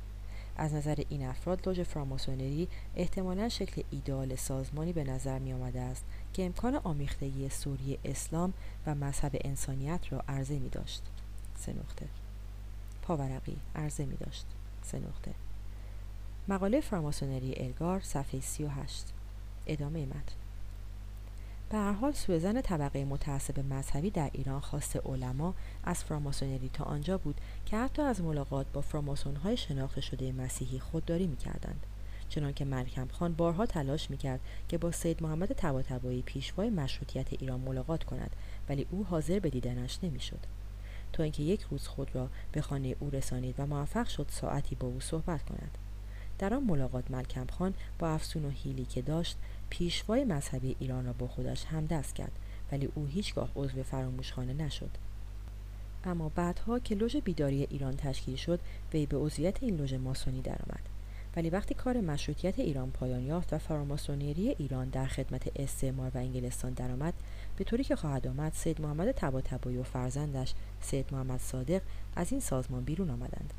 و بعد از این علمای مذهبی ایران از دخول در لوژهای ماسونی به علت بیاعتقاد بودن فراماسون ها به خدا و تخته کردن مذاهب و رسانیدن استادان اعظم لوژها به مقام و منصب معمار بزرگ جهان یعنی خدا و اداره کنندگان جهان خودداری می کردند و هیچ کدام از آنها به عضویت سلول های مخفی در نیامدند. تا اینکه در سالهای اخیر دکتر سید حسن امامی امام جمعه تهران ابتدا به افتخار عضویت در لوژ فراماسونری فرانسه و سپس انتقال به لوژ انگلیسی وابسته به اسکاتلند درآمد و سرانجام استاد اعظم لوژ نور وابسته به گروه انگلیسی شد که در فصول آینده شهر آن خواهد آمد. اینک برمیگردیم به تأسیس لوژهای ماسونی در قرن 19 در ایران. صفحه سی راپورت فراماسونیگری. یکی از مدارک مستند و قابل اطمینان که وجود لوژهای فراماسونری ایران را با اطلاعات گرانبهاتر دیگری تایید می کند راپورتی است که شخصی به نام دبیرالملک درباره فراماسونری برای میرزا علی اصغرخان امین السلطان تهیه کرده است در این گزارش که متاسفانه تاریخ نگارش ندارد وجود یک سازمان فراماسونری که شیخ محسن خان مشیر دوله و میرزا محمود خان حکیم الملک در آن عضویت دارند تایید می شود. دبیرالملک در گزارش خیش مدعی می شود که لوژ فراماسونری ایران ابتدا به طور غیرقانونی و بدون اجازه مقامات فراماسونری جهانی تشکیل شده اما پس از اینکه هفت استاد فراماسونری گراند اوریان در تهران دور هم جمع می شوند از گراند اوریان تقاضای وابستگی آنها را می کنند و چون این اجازه نیز از طرف لوژ مزبور صادر می گردد. وقتی فرمان تأسیس لوژ به ایران می رسد 36 نفر از فراماسون های ایران در تأسیس لوژ مذکور شرکت می نمایند که در رأس آنها مشیر دوله و حکیم دوله قرار می گیرند. در این اوقات پرنس دادیان شاهزاده ارمنستان که از عثمانی فورا به تهران آمده و رئیس پلیس ایران شده بود از تشکیلات مخفی فراماسون ها مطلع گردیده و چون از خطرات تشکیلات سری ماسون ها و عملیاتی که در اروپا و سایر نقاط جهان مرتکب شده بودند مطلع شده بود با مشیر دوله و حکیم الملک ملاقات کرد و از آنها خواست که تشکیلات نظمیه را در جریان فعالیت های لوژ ایران قرار دهند ولی این دو نفر با نفوذی که در شخص شاه داشتند موفق شدند او را معزول و مورد غضب قرار دهند. تصویر صفحه 31 پرنس دادیان رئیس نظمیه که سازمان فراماسونری را کشف کرد و بلافاصله معزول شد. تصویر صفحه 32 گزارش فراماسونگری دبیرالملک به امین السلطان صدر اعظم ادامه متن اینک بسیار بجاست که همه سطور گزارش دبیرالملک را که تا کنون متن کامل آن هیچ جا ذکر نشده نقل کنیم. پاورقی. گزارش دبیرالملک.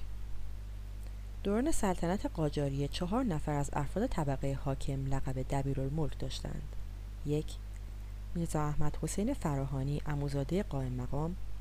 دو میرزا نصرالله شیرازی از خانواده بدرها.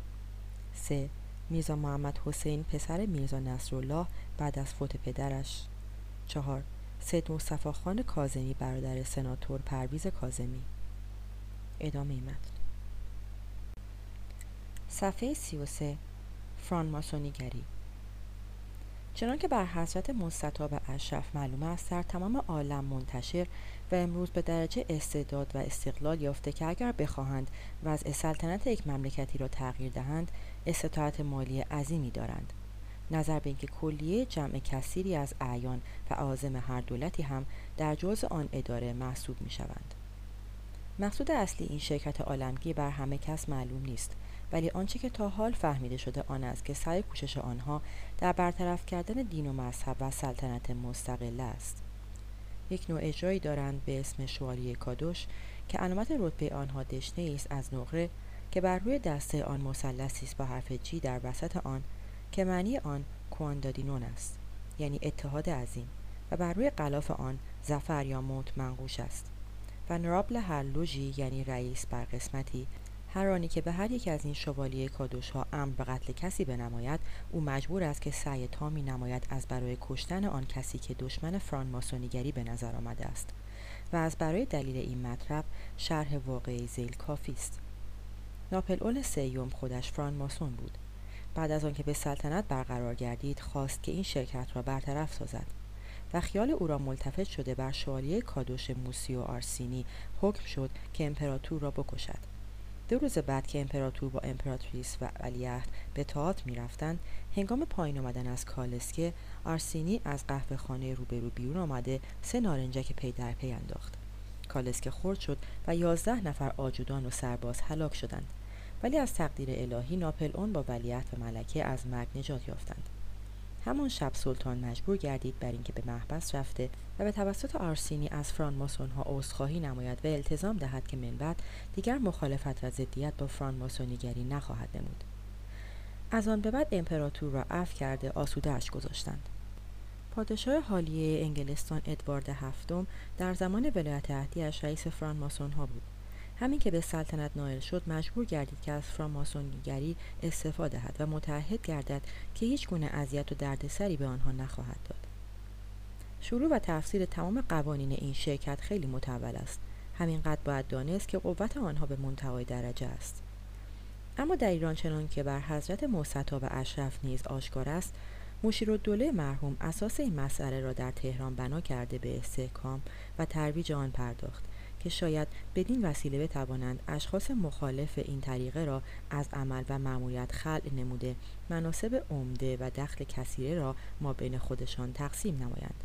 ولی چون از دایره پاریس اجازه تحصیل نکرده بودند و خودشان هم علامت نداشتند لحاظا در تحت قوانین و علامات فران ماسونیگری با 36 نفر شرکتی ترتیب دادند که به آن 8 نفر از فران ماسون های فرنگی نیز ملحق گشتند. چون در آن اوقات پرنس دادیان مفتش کل وزارتخانه ها بود و مستحفظ مخصوص اعلی حضرت همایون و سرتیب اداره پلیس بود قبل از هر کسی از این امر مطلع گشته لازم دانست که به مشیر و دوله مرحوم و جناب حکیم الملک که رؤسای کل بودند اظهار نماید که ببینند هر آینه این شرکت نخواهد برخلاف ملت و سلطنت عمل نماید. فورا به اعلی حضرت شهریاری و حضرت مستطاب اشرف اطلاع داده تمام اجزا را دستگیر خواهند نمود. جناب حکیم الملک و مشیر الدوله فورا به حضور مهر ظهور همایون مشرف شده پرنس دادیان را از شغل و کار خود معزول نموده به طوری که مجال و فرصت ندادند شرحی از این مقدمه به عرض برساند. و هرگاه توجه و مرحمت حضرت مستطاب اجل اکرم نبود مستعد این بودند که او را اخراج بلد نمایند یا اینکه به کشتن دهند. و به این واسطه بود که تا امروز هم بدون یک شغل و مأموریتی به حالت فقر و پریشانی به سر می‌برد.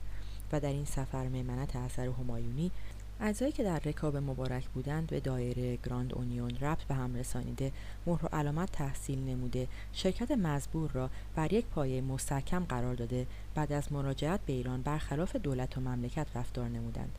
تا خیانت به اعلی حضرت شهریاری نمایند. و مسایه کلیه آنها بر این بود که حضرت مستطاب اشرف را از امورات مملکتی خلع نموده. ما بین اعلی حضرت اقدس همایونی و آن پرستار امین ایران جدایی انداخته مقاصد خودشان را به انجام برسانند. بعضی از آنها دستگیر شده بعضی مغلوب گشته اما اکنون عده این 36 نفر چنان که ذکر شد قریب به 607 نفر رسیده است و خیال دارند با جماعت بابی ها هم دست و متحد گردند. و اگر این مطلب سر بگیرد خدای نخواسته دولت ایران به کلی منهدم خواهد گشت با اینکه حضرت مستطاب اشرف به حمدالله عقل کل می باشند چون محض افتخار جان نسار عقیده شخصی از فدوی خواستند لحاظا جسارت ورزیده معروض می دارد.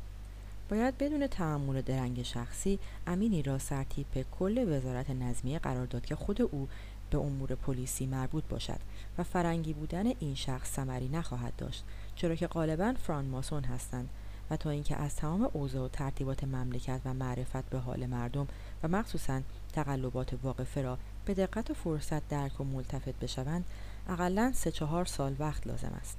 باید نظمیه را کلیتا مرتب کرد. پلیس مخفی و کنترل پلیس داشت که صحت راپورت های مرسوله را تحقیق نمایند که بی جهت و ناحق اذیت به مردم بیگانه و بیگناه نشود. باید از چگونگی و چه کاره بودن و شخصیت کسانی که از فرنگ رفت آمد می نمایند دانسته شود و متدرجا باید از رعیت اخذ اسلحه نمود. به تمام اعمال و اقدامات فرانماسیون ها و بابی ها و ازلی ها می بایست یک به یک سیر و قرد شود بدون اینکه یک نفر دستگیر نمود و آنها را در یک قلعه و محبسی در هنگام اجتماع با اسناد و مهر و علامات و غیره دستگیر نمایند و تا به کلی شیوع و کسرت به هم نرسانیدند باید جلوگیری از این امر بشود و برای تمام این اقدامات در سال شش هزار تومان کافی است و به خوبی اداره خواهد شد. بقیده فدوی این وسایل را که معروض داشت هرگاه به زودی انجام نگیرد نه فقط خطر بزرگی برای دولت ملحوظ است بلکه خدایی نخواسته خطر عمده است برای وجود مبارک شهریاری و حضرت مستطاب اشرف محتمل است. پلیس و مستحوذین حالیه به هیچ وجه کفایت لازمه را از برای دفع این مخاطرات ندارند و باید دانست که شخص نه تنها به واسطه خنجر یا تپانچه به قتل می رسد بلکه ممکن است که گماشته یا پیش خدمت کسی را تطمیع نموده دارو و یا سمی در خوراک یا مشروب او داخل کرده شخص مطلوب را به هلاکت رسانند و از این گونه وسایل بسیار است. مخصوصا ترتیب و تکمیل پلیس از برای شخص اعلی حضرت همایونی خیلی واجب و اهمیت تامه دارد. چنانکه حضرت مستطاب اشرف مسبوق هستند که سالسون در پاریس به علی حضرت همایونی تیر انداخته بود این اواخر در مجلس فوت کرد. تپییست که از رفقای آنارشیست او چند نفر به ایران آمده بخواهند تعاسی از مرگ او بنمایند و کسی که از آمریکا به پاریس میآید بدیهی است که به آسانی از پاریس به ایران خواهد آمد و پلیس بیکفایت حالیه چگونه می‌تواند تفتیش و کشف این گونه مسائل را بنماید. اگرچه لیلن و نهارن دعاگو و از حضرت ایزد متعالی استقامت و دوام عمر اعلی حضرت شهریاری و حضرت اشرف را خواهانیم و امیدواریم که خدای عالی خودش این دو وجود مبارک را از هر گونه آفات و مخاطرات محفوظ خواهد داشت ولی مهما امکن طریقه احتیاط را نباید از دست داد. علاج واقعه را پیش از وقوع باید کرد. امر امر مبارک است. متاسفانه با همه تحقیق و مطالعه‌ای که شد تاریخ نوشتن این گزارش و مشخصات کامل نویسنده به دست نیامد. این سند که در بین اسناد دولتی میرزا علی اصغر امین و سلطان بوده اصل آن در اختیار تنها بازمانده او می باشد و امید است در آتیه بتوان اطلاعات کاملتری به دست آورد.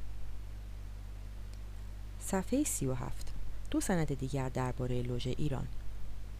سند دیگری که دو سال پس از تأسیس لوژ فوق ذکر نوشته شده و وجود لوژ ماسونی را در تهران تایید می کند مربوط به دکتر فوریه طبیب مخصوص ناصرالدین شاه می باشد که در خاطرات روز 19 می 1891 ده شوال 1308 او نقل شده. فوریه می نویسد سه نقطه. امروز روز جلسه سالیانه انجمن الیانس فرانسه بود و من بار دیگر به ریاست آن انتخاب شدم. خطر بزرگی از بیخ گوش این انجمن بیچاره گذشت. به معنی که در میان این همه سرصدای توته رئیس نظمیه هم از حال نگرانی شاه استفاده کرده. در گزارش مخصوص انجمن ما را در ردیف انجمنهای سری و فراموشخانه به نظم آورده و مثل مجالس بابیه آن را خطرناک معرفی نموده بود. سه نقطه. پاورقی. آن را خطرناک معرفی نموده بود. سه نقطه. سه سال در دربار ایران ترجمه عباس اقبال صفحه 192 ادامه متن. با توضیحاتی که دکتر فوریه به شاه داد او را قانع کرد که این انجمن یهودیان با فراماسون ها ارتباط ندارد در حالی که در همان ایام عدهای از رؤسای آن فراماسون بودند. یکی دیگر از افراد لوژ فراماسونری ایران که در آن هنگام عملیاتش باعث ناراحتی شاه و دولت شد شاهزاده حاجی شیخ رئیس است. شاهزاده شیخ رئیس از جمله افراد خانواده سلطنتی قاجار بود که با سفارت انگلیس ارتباط داشت و در مواقع لزوم از حمایت آنان برخوردار می‌شد. چنانکه دافگراند شارژ دافر سفارت انگلیس دربارهاش می نویسد شیخ و رئیس که با این سفارت روابط دوستانه دارد در مواقع حساس و خطر به سوی ما روی آورد اما خوشبختانه لزومی پیدا نشد که اقدام غیر رسمی در این باب به عمل آید. زیرا ملایان هم مسلک او به اندازه نیرومند بودند که از او حمایت کنند. سه نقطه. پاورقی از او حمایت کنند. سه نقطه. گزارش 25 اپریل 1906 FO 371 109 بایگانی راکد انگلستان. ادامه متن شیخ و رئیس که در اسلامبول وارد لوژ گراند اوریان شده بود هنگامی که به حالت تبعید در این شهر به سر می برد علیه ناصر شاه فعالیت هایی می کرد. در اثر این فعالیت ها نازم الدوله دیبا سفیر ایران در عثمانی نامه بسیار محرمانه به شاه نوشت و در آن ضمن اینکه به علت ترس از شیخ و رئیس از شاه تقاضا نموده است نامه اش را پس از قرائت بسوزاند چنین اعلام داشت خیلی محرمانه استدعا دارد بعد از ملاحظه یا پاره فرمایید یا به خود شاکر ارائه دهند تصدقت شوم عریضه علاحته در باب حاجی شیخ و رئیس معروض حضور مبارک داشتم. خودش هم همان عریضه را دیده است لکن محرمانه عرض می نماید که این مرد امامه را وسیله فتنه و فساد قرار داده. آدم ناراحت و بیلجام است. مالک زبان و قلم هم نمی باشد. اوقاتی که جناب مشیر و دوله در اسلامبول ریاست فراموشخانه اسلامبول را داشت او را هم داخل فراموشخانه کرده بدین واسطه با اشخاصی که عامل بلا عمل و واعظ غیر متعز هستند ارتباط باطنی به هم رسانیده و از صبح تا شام سوراخی نمیماند که آنجا سری نزنند. اگرچه از حسن توجه اولیای دولت علیه تا به حال جرأت خلاف نکرده و تمام اقدامات او را محمل و بینتیجه گذاشتم لکن با وجود این اقامت چنین آدم جری و جسور خاصه با انتصاب به خانواده سلطنت عظما در اینجا به هیچ وجه مناسب نیست و حالا و مآلا شایسته شأن دولت و مقتضی پلیتیک مستقیم نمی باشد. باید به هر نحوی که ممکن است او را از اینجا تطمیع کرده برد. می‌دانیم تولیت آستان مقدسه را به چنین شخصی که خالی از عیوبات شرعی و عرفی نیست نمی‌توان تفویض کرد. اما می‌توان به مراحم ملوکانه امیدوار کرده به تهران برود و آنجا نگاه داشت. در تهران مصدر هیچ گونه شرارت نمی‌تواند بشود. چه ضرر دارد؟ اولیای دولت علیه مبلغی مدد معاش داده خودشان را از چندین محظورات محفوظ نمایند. اگر رأی مبارک اولیای دولت علیه به عاده او قرار بگیرد تعلیقه مرحمت آمیزی بنویسند و از مستقبل حال به مراهم خسروان مطمئن فرموده مبلغی هم مخارج راه بفرستند که این بنده تعلیقه را با مخارج عرض راه داده و امیدوار کرده روانه نمایم. که بیشتر از این ماندن او در اسلامبول حسنی ندارد و به شن و شوکت دولت بر می‌خورد زیاده ارزی نیست چهار شهر شیعیان المعظم 1310 پاورقی. 1310 از مجموعه اسناد ابراهیم صفایی. ادامه متن. تصویر صفحه 38 شاهزاده شیخ رئیس عضو لوژ فراموشخانه و فراماسونری. تصویر صفحه 39 نامه نازم الدوله دیبا سفیر ایران در عثمانی. ادامه متن. سپس اسدالله خان نازم الدوله به دنبال عریضه مذکور شخصا می نویسد عریضه مفصله را تقریبا خودش مسوده داده و بعضی تهدیدات را هم داشت که بنا سوء ادب دانسته قلم کشیده ارز نکردم. رقعه دیگر هم خط خود اوست عینا میفرستد. شکم گرسنه به هر کار قادر است. ناصرالدین شاه در حاشیه این نامه چنین نوشت. هر طور هست شیخ را به تهران بیاورند و خرجی هم بدهند توسعه مهاش هم بدهند ضرری ندارد. کاغذ هم بنویسید که او را روانه کنند. و بدین ترتیب به تشریع فعالیت لوژهای اولیه و فرامونسون هایی که علیه سلطنت قاجار و شخص ناصرالدین شاه و امین السلطان اقداماتی می نمودند خاتمه می دهیم. توضیح هاشیه در فصل 16 کتاب بارها به پاره حروف فارسی برخورد می کنیم که با سه نقطه مثلث مشخص شدند. این حروف با نقاط مثلثی که در سمت چپ یک حرف یا بین دو حرف قرار گرفته هر یک معرف یک کلمه یا اصطلاح فراماسونری در لوژ بیداری تهران است و در حقیقت حرف رمز یا بهتر بگوییم مخفف کلمات و اصطلاحات اصلی هستند در اینجا جهت اطلاع خوانندگان ارجمند همه حروف مورد نظر و معانی اصلی آنها را عینا نقل می کنیم. به سه نقطه مثلثی برادر. به سه نقطه مثلثی نون برادران. میم سه نقطه مثلثی ماسون. می سه نقطه مثلثی ماسونی. میم سه نقطه مثلثی نی ماسونی. کا سه نقطه مثلثی نه کابینه. ف سه نقطه مثلثی میم سه نقطه مثلثی ی فراماسونری. ف سه نقطه مثلثی میم فراماسون. صفحه 43 فصل 16 هم لوژ بیداری ایران گراند اوریان شرق اعظم فرانسه.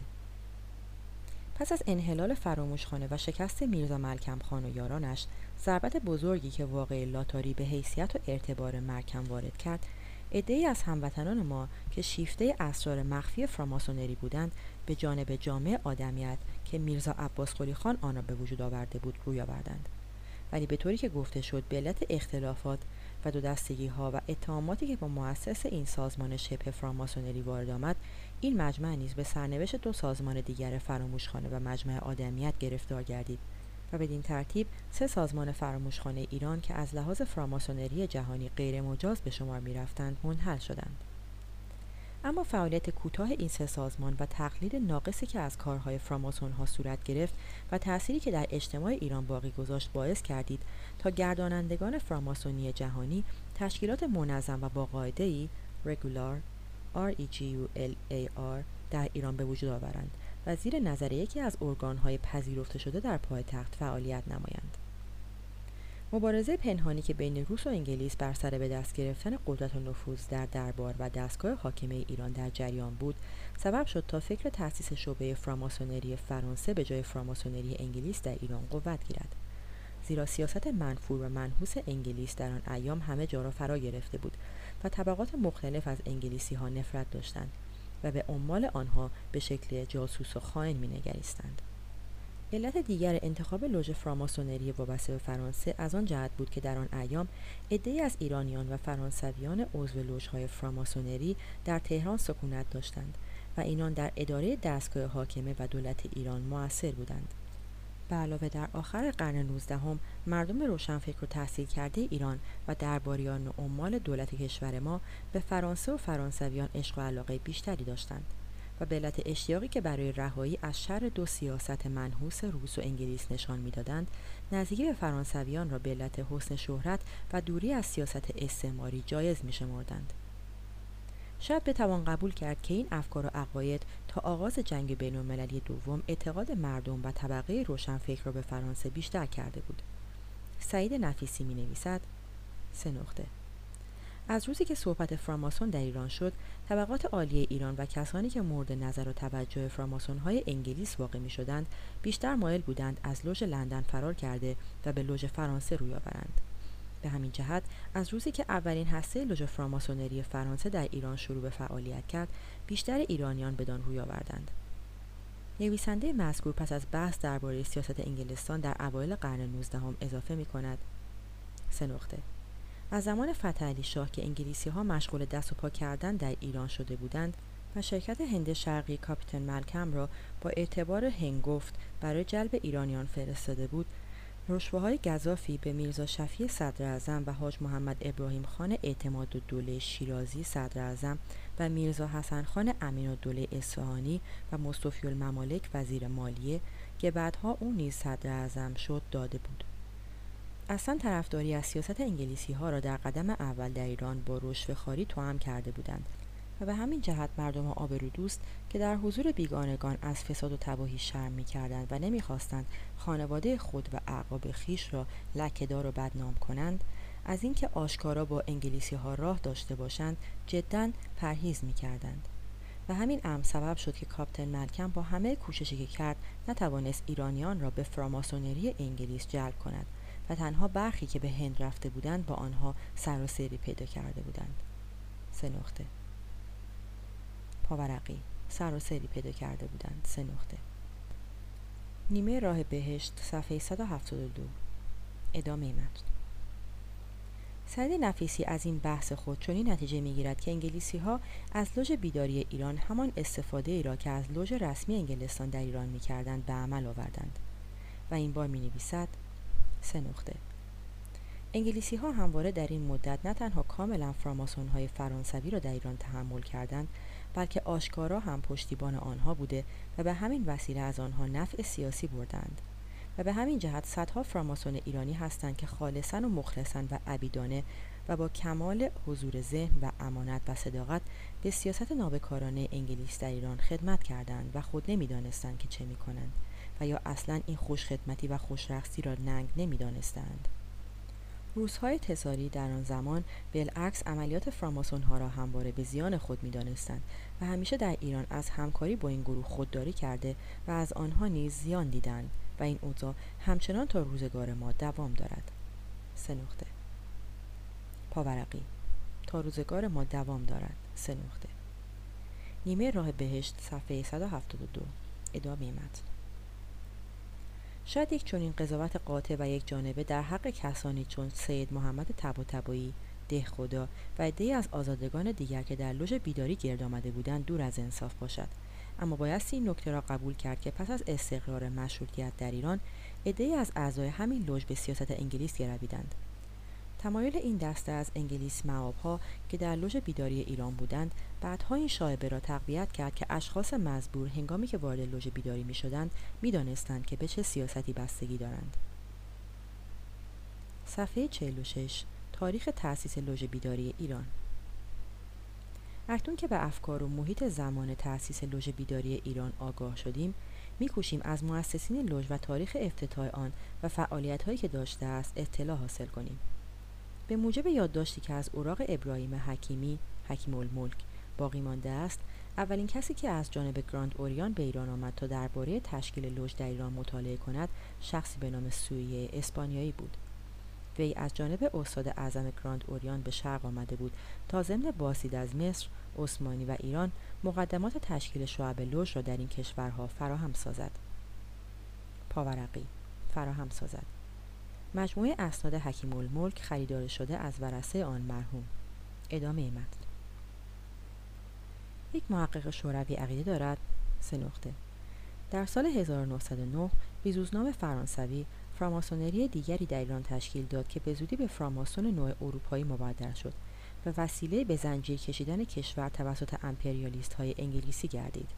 سه نقطه. پاورقی. توسط امپریالیست های انگلیسی گردید. سه نقطه. آثار منتخبه فلسفی آخوندوف بررسی چاپ مسکو 1963 شاید منظور نویسنده لاتسویزیوز استاد فراماسونی گراند اوریان در اروپا بوده که با احتیاط تذکر این نکته ضروری به نظر رسید. نویسنده. ادامه متن.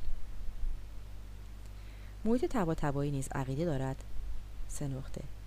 موسیو ویزیوز فرانسوی سرپرست آلیانس فرانسه که مؤسس محفل شرق اعظم فرانسه در ایران بوده غالب رجال تهران را بدین محفل آورده است. سه نقطه. پاورقی بدین محفل آورده است. سه نقطه. آثار میرزا ملکم خان صفحه کاف. ادامه متن.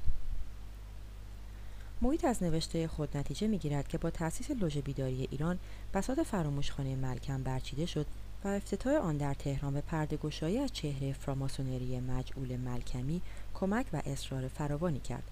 و در نتیجه میرزا ملکم خان را همانطور که عباس قلی خان آدمیت از راه آدمسازی و پولگیری مرشد کلاهبرداری خیش معرفی کرد موسیوویزیوس هم با ترجمه و طبع قانون اساسی محفل شرق اعظم فرانسه به همدستی مرحومان دبیرالملک و زکاالملک و حاج سید نصرالله اخوی و تعلیم اصول و مقررات دینی فراماسونری از سابقه اعتبار پنجاه ساله فراموشخانه ملکم که رجالی همچون امین الدوله و سعد الدوله و فرید الملک در آن مکتب تربیت شده بودند به اندازه کاست که فراماسون های جدید ایران آن را یک قسم تقلید غیر مجاز و یا حق بازی فراماسونری شناختند.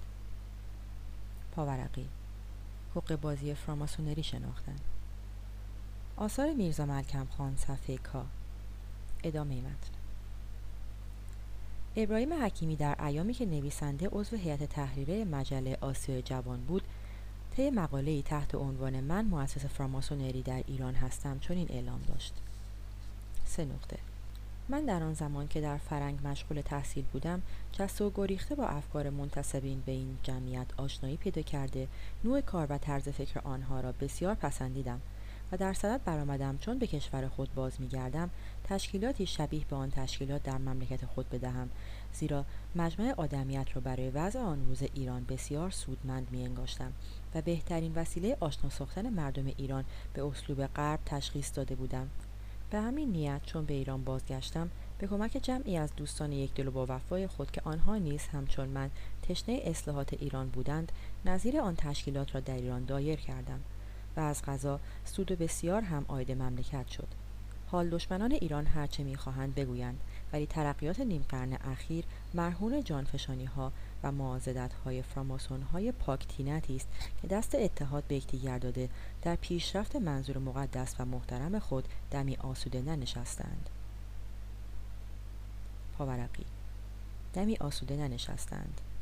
آسیای جوان چهارشنبه 27 خرداد 1331 ادامه متن به هر حال بدون اینکه بدانیم چه کسانی مؤسسین اولیه لوژ بودند باید بگوییم همین که هفت نفر از استادان ممتاز فراماسونری فرانسه و ایرانی عضو گراند اوریان آمادگی خود را برای تأسیس لوژ در ایران اعلام داشتند و تقاضای تشکیل لوژی را در تهران کردند فرمان تأسیس لوژ در ششم نوامبر 1907 1324 هجری صادر شد و به اصطلاح فراماسون ها نور از پاریس به تهران آورده شد. پاورقی به تهران آورده شد. نقل از نامه 28 اپریل 1961 که دبیر کل گراند اوریان به نویسنده ادامه متن. و با وجودی که این لوژ تا سال 1913 1331 هجری در ایران کار می‌کرده معلوس فقط در این سال برای اولین بار در سالنامه گراند اوریان اسمی از آن به میان آمده.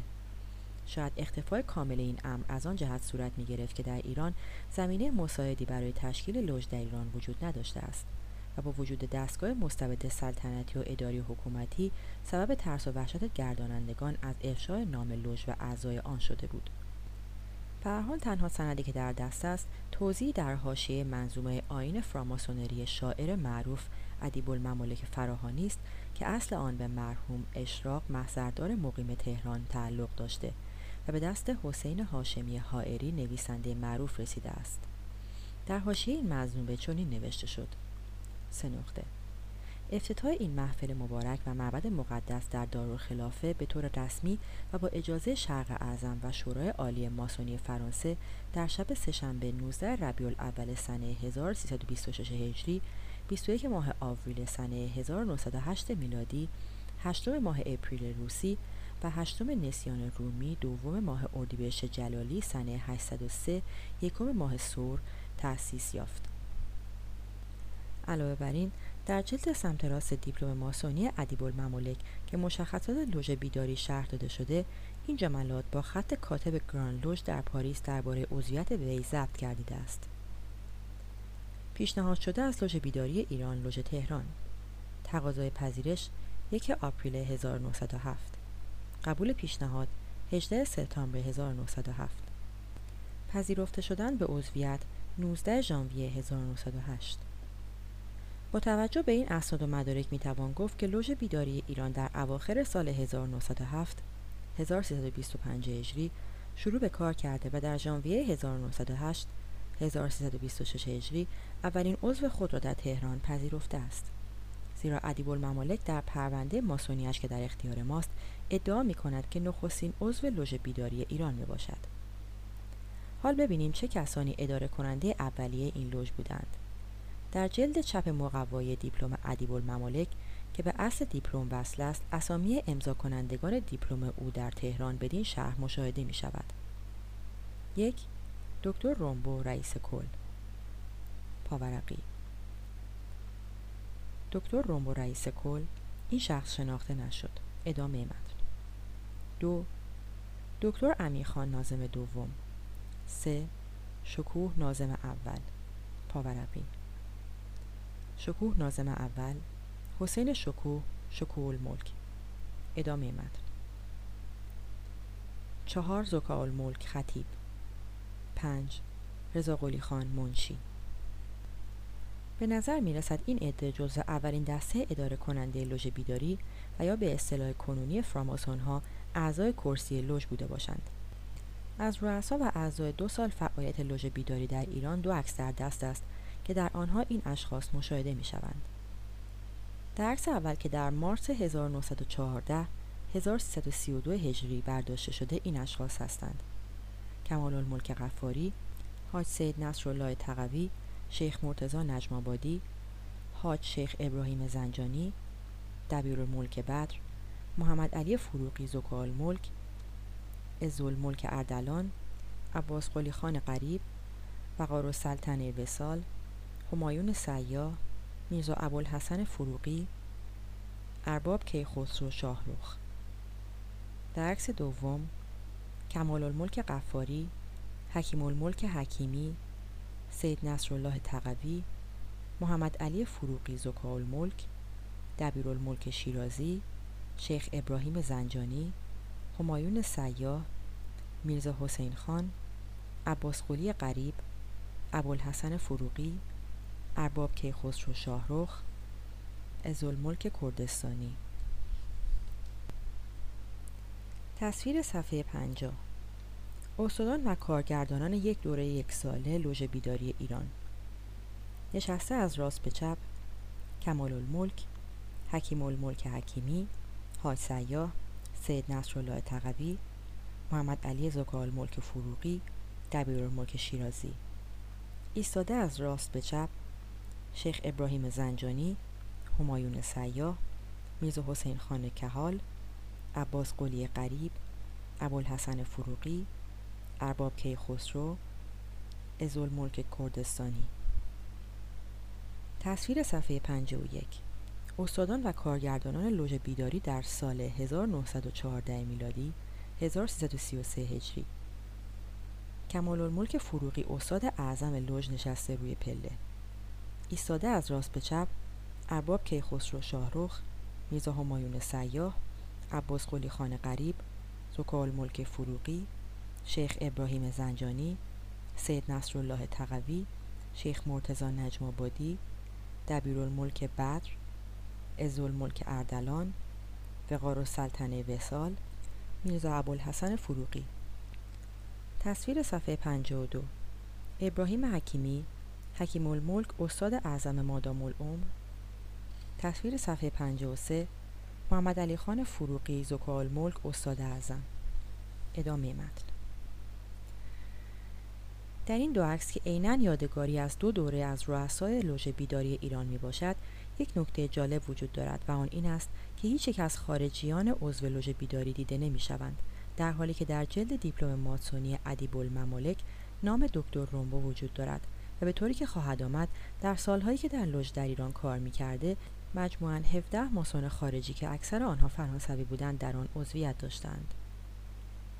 محمود عرفان درباره لوژ و تأسیس آن می نویسد در اواخر سلطنت مظفرالدین شاه ایرانیانی که به فرانسه و بلژیک مسافرت کرده و در آنجا وارد فراماسونری شده بودند به ایران که بازگشتند این فرقه را در تهران تأسیس نمودند و به قول ادیب الممالک فراهانی آن را لوژ بیداری ایران نامیدند. پاورقی. لوژ بیداری ایران نامیدند. مجله یغما سال 13 صفحه 548 ادامه متن. همین نویسنده در نطقی که در جمعیت آمیون ایراد کرد اشخاص زیل را به عنوان افراد قدیمی و پیشکسوت فرقه فراماسونری در ایران معرفی کرد.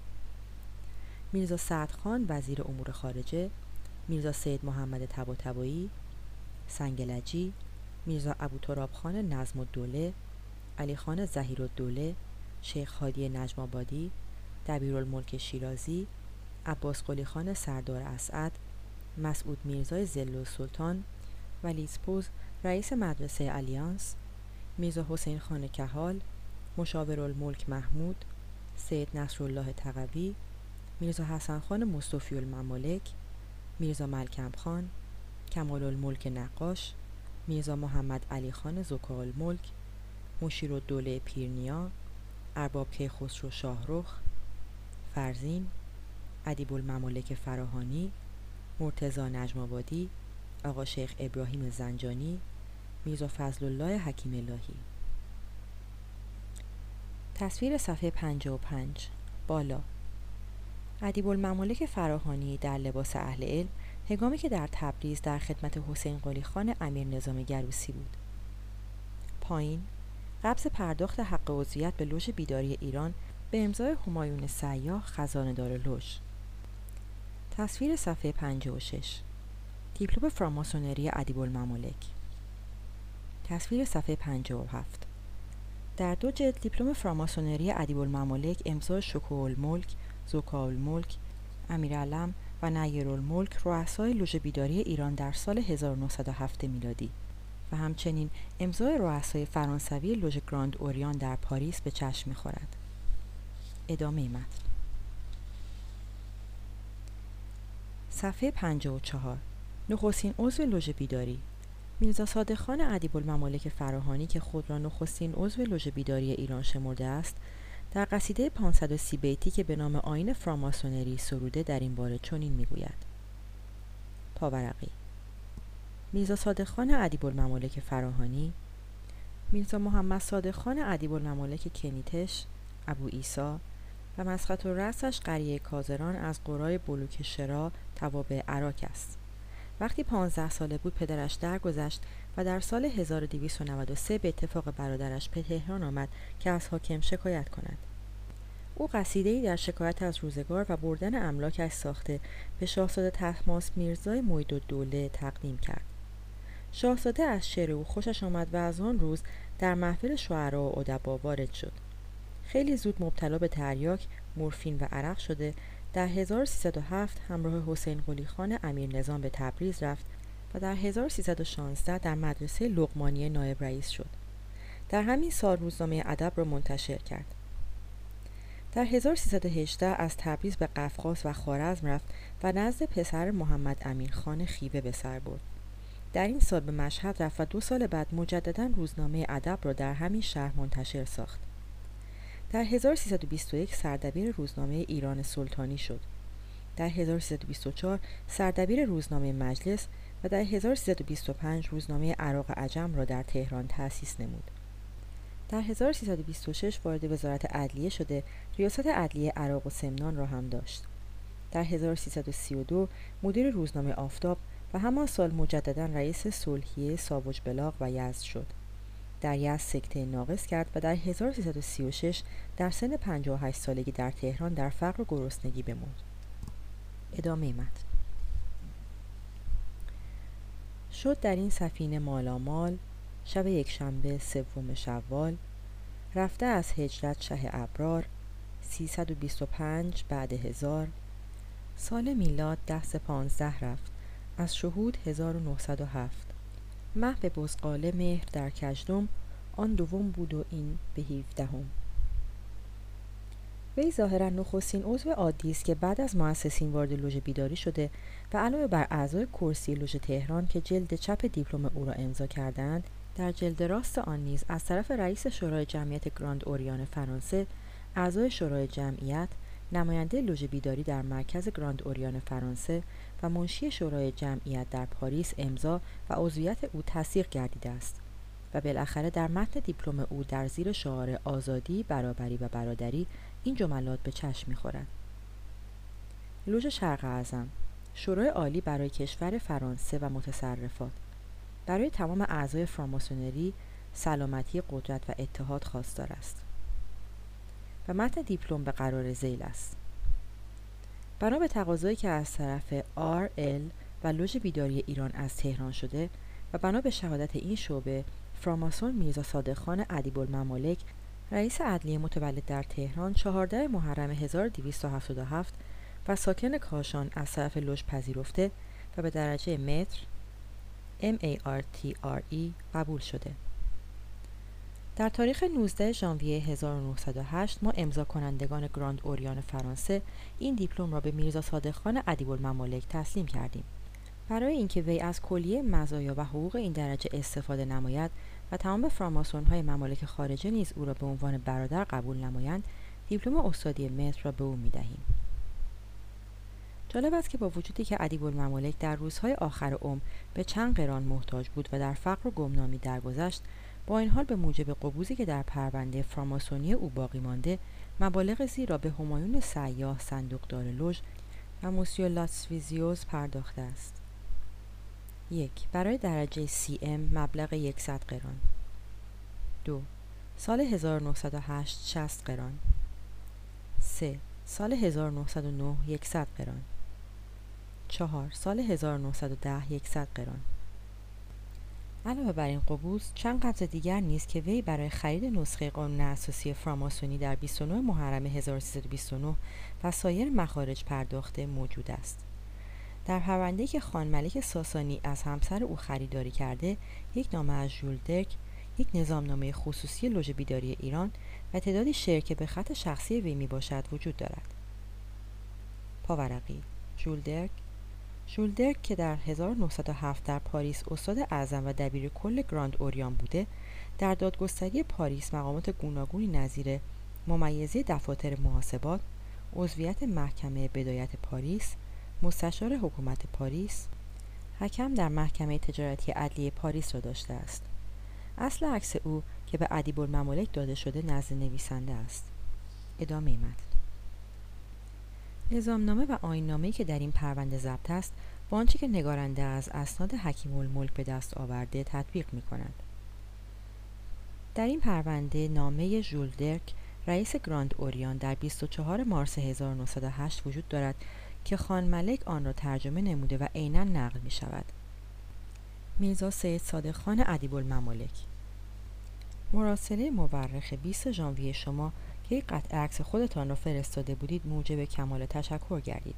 اگر شما شاهزاده عبدالله میرزا را بعد از مراجعتش از اروپا ملاقات فرموده باشید به جناب گفته است که چقدر از این محبت شما احساس دوستی کردم. در هنگامی که او را ملاقات نمودم از عکسهای خودم حاضر نداشتم که برای جناب بفرستم و دلیل تأخیر در عرض جواب هم همین بود.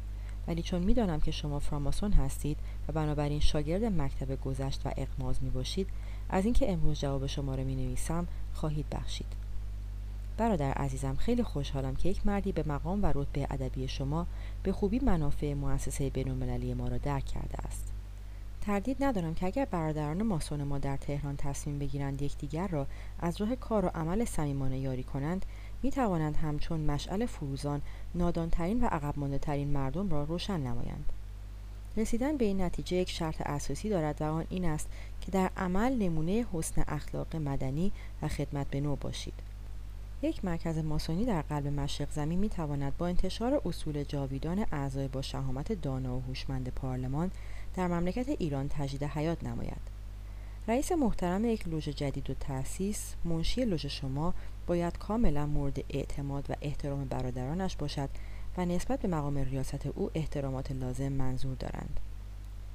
لوژ برای همه مفید است. بنابراین اتحادش به نفع عموم است نه استفاده شخصی. نظر لوژی که از برادران یک مأموریت سیاسی مربوط به منافع ملت بدهد و یا یک خدمت عمومی به او رجوع کند. باید به این اصل معتقد باشد که این خدمت از طرف مردان فداکاری برای منافع عموم به او واگذار شده است. پس برادر عزیزم جرأت و صمیمیت و اعتماد بین برادران ماسون که لایق این اسم باشند لازم است. در همه عالم اشخاص ناسزاگو و متعصب یافت می شود که پیشرفت ما را جلوگیری می کنند و گاهی بهترین خدمتگزار را معیوس می نمایند. به اعتقاد من ضرر اشخاص ناسزاگو برای مؤسسه حکمت شعار و انسان دوست ما بیشتر است تا خود متعصبین. زیرا به اشکال می‌توان به عملیات اشخاص ناسزاگویی پی برد در حالی که اشخاص صمیمی متعصب قابل عفو می باشند شناختن آنها هم آسان است و می توان جلوی ضرباتشان را گرفت. تبریکات من به برادران ماسون. برای دور هم جمع شدن کوشش کنید. کلیه همشهری ها را به خودتان معتقد سازید و آنها را تحت دیسیپلین در بیاورید و به آنها تکالیفشان را بقبولانید. وقت آن رسیده که به دنیای متمدن بنمایید که ایران لیاقت زندگی دارد. می تواند منابع ثروت خود را به کار بیاندازد افکار افراد را آزاد بگذارد و هر کس مطابق لیاقت و استعداد خود کسب دارایی نماید. به قسمی که مزدورین و خیانتکاران شرمسار شوند و نتوانند به هم نوع خود ضرر برسانند با صدای بلند فریاد کنید که ما تحصیلات معنوی و مادی آزادی می خواهیم. در برابر قانون مطابق لیاقت و استعداد حق تصاوی می خواهیم و با همه مردم مطابق طبقه و مقام و هوش و فراست برادری می خواهیم. و این سه اصل را به آزادی فکر و اتحاد به تمام آنهایی که موجب پیشرفت وطن هستند کمک کنید. برادر عزیز آرزوی من از قریب ده سال به این طرف که با برادران ایران در مکاتبه هستم همین است. زیرا تا آنجایی که من می‌دانم شما ملتی باهوش هستید. منابع ثروت بسیار دارید. باید دسته با عملیات فکری و اخلاقی و دسته با عملیات مادی که ضرر اخلاقی برای دیگران نداشته باشد به نتیجه برسید. برای تمام این کارها باید چند نفر با هوش و دقت و آیدی وجود خود را برای بنیان گذاشتن صمیمیت و اعتماد لایتناهی و وطن پرستی و شهامت بین اشخاص مصروف دارند نتیجه افکار خوب گفتار خوب و اعمال خوب است. برادر عزیز متشکرم که برای من وسیله فراهم آوردید که این چند کلمه را به شما بنویسم. امیدوارم که این مکاتبات ادامه داشته باشد. در انتظار وصول نامه ها و یک روزی دیدار شما. خواهشمندم مراتب احترامات برادرانه مرا بپذیرید. ژول درک. تصویر صفحه 60 بالا. ژول درک استاد اعظم گراند اوریان. پایین. نامه ژول درک به ادیب الممالک. ادامه متن. صفحه 63 چرا لوچهای ماسونی در ایران تشکیل می شود؟ اکنون ببینیم چرا فراماسونری کشورهای انگلیس و فرانسه در صدد تشکیل لوژهای ماسونی در ایران برآمدند و این دو لوژ بزرگ از تشکیل شعب خود در این کشور چه نظری داشتند و دارند. به طوری که قبلا گفته شد فراماسونری خود را یک سازمان جهانی می‌داند و اساس فعالیت خود را بر روی پایه تشکیل حکومت جهانی و نوعی حکومت انترناسیونالیستی که کمونیست ها نیز بدان اعتقاد دارند قرار داده است. کارگردانان این سازمان جهانی از بد فعالیت تا کنون برای توسعه این مرام در جهان تا آنجا که امکان پذیر بوده و هست میکوشند. به همین جهت سازمان های فراماسونری فرانسه، گراند اوریان و سازمان اسکاتلند هر دو متفقند برای تشکیل شعب خود در ایران کوشیدند و هر دو نیز موفق شدند گروهی از افراد طبقات عالی مملکت را وارد در سازمانهای خود کنند.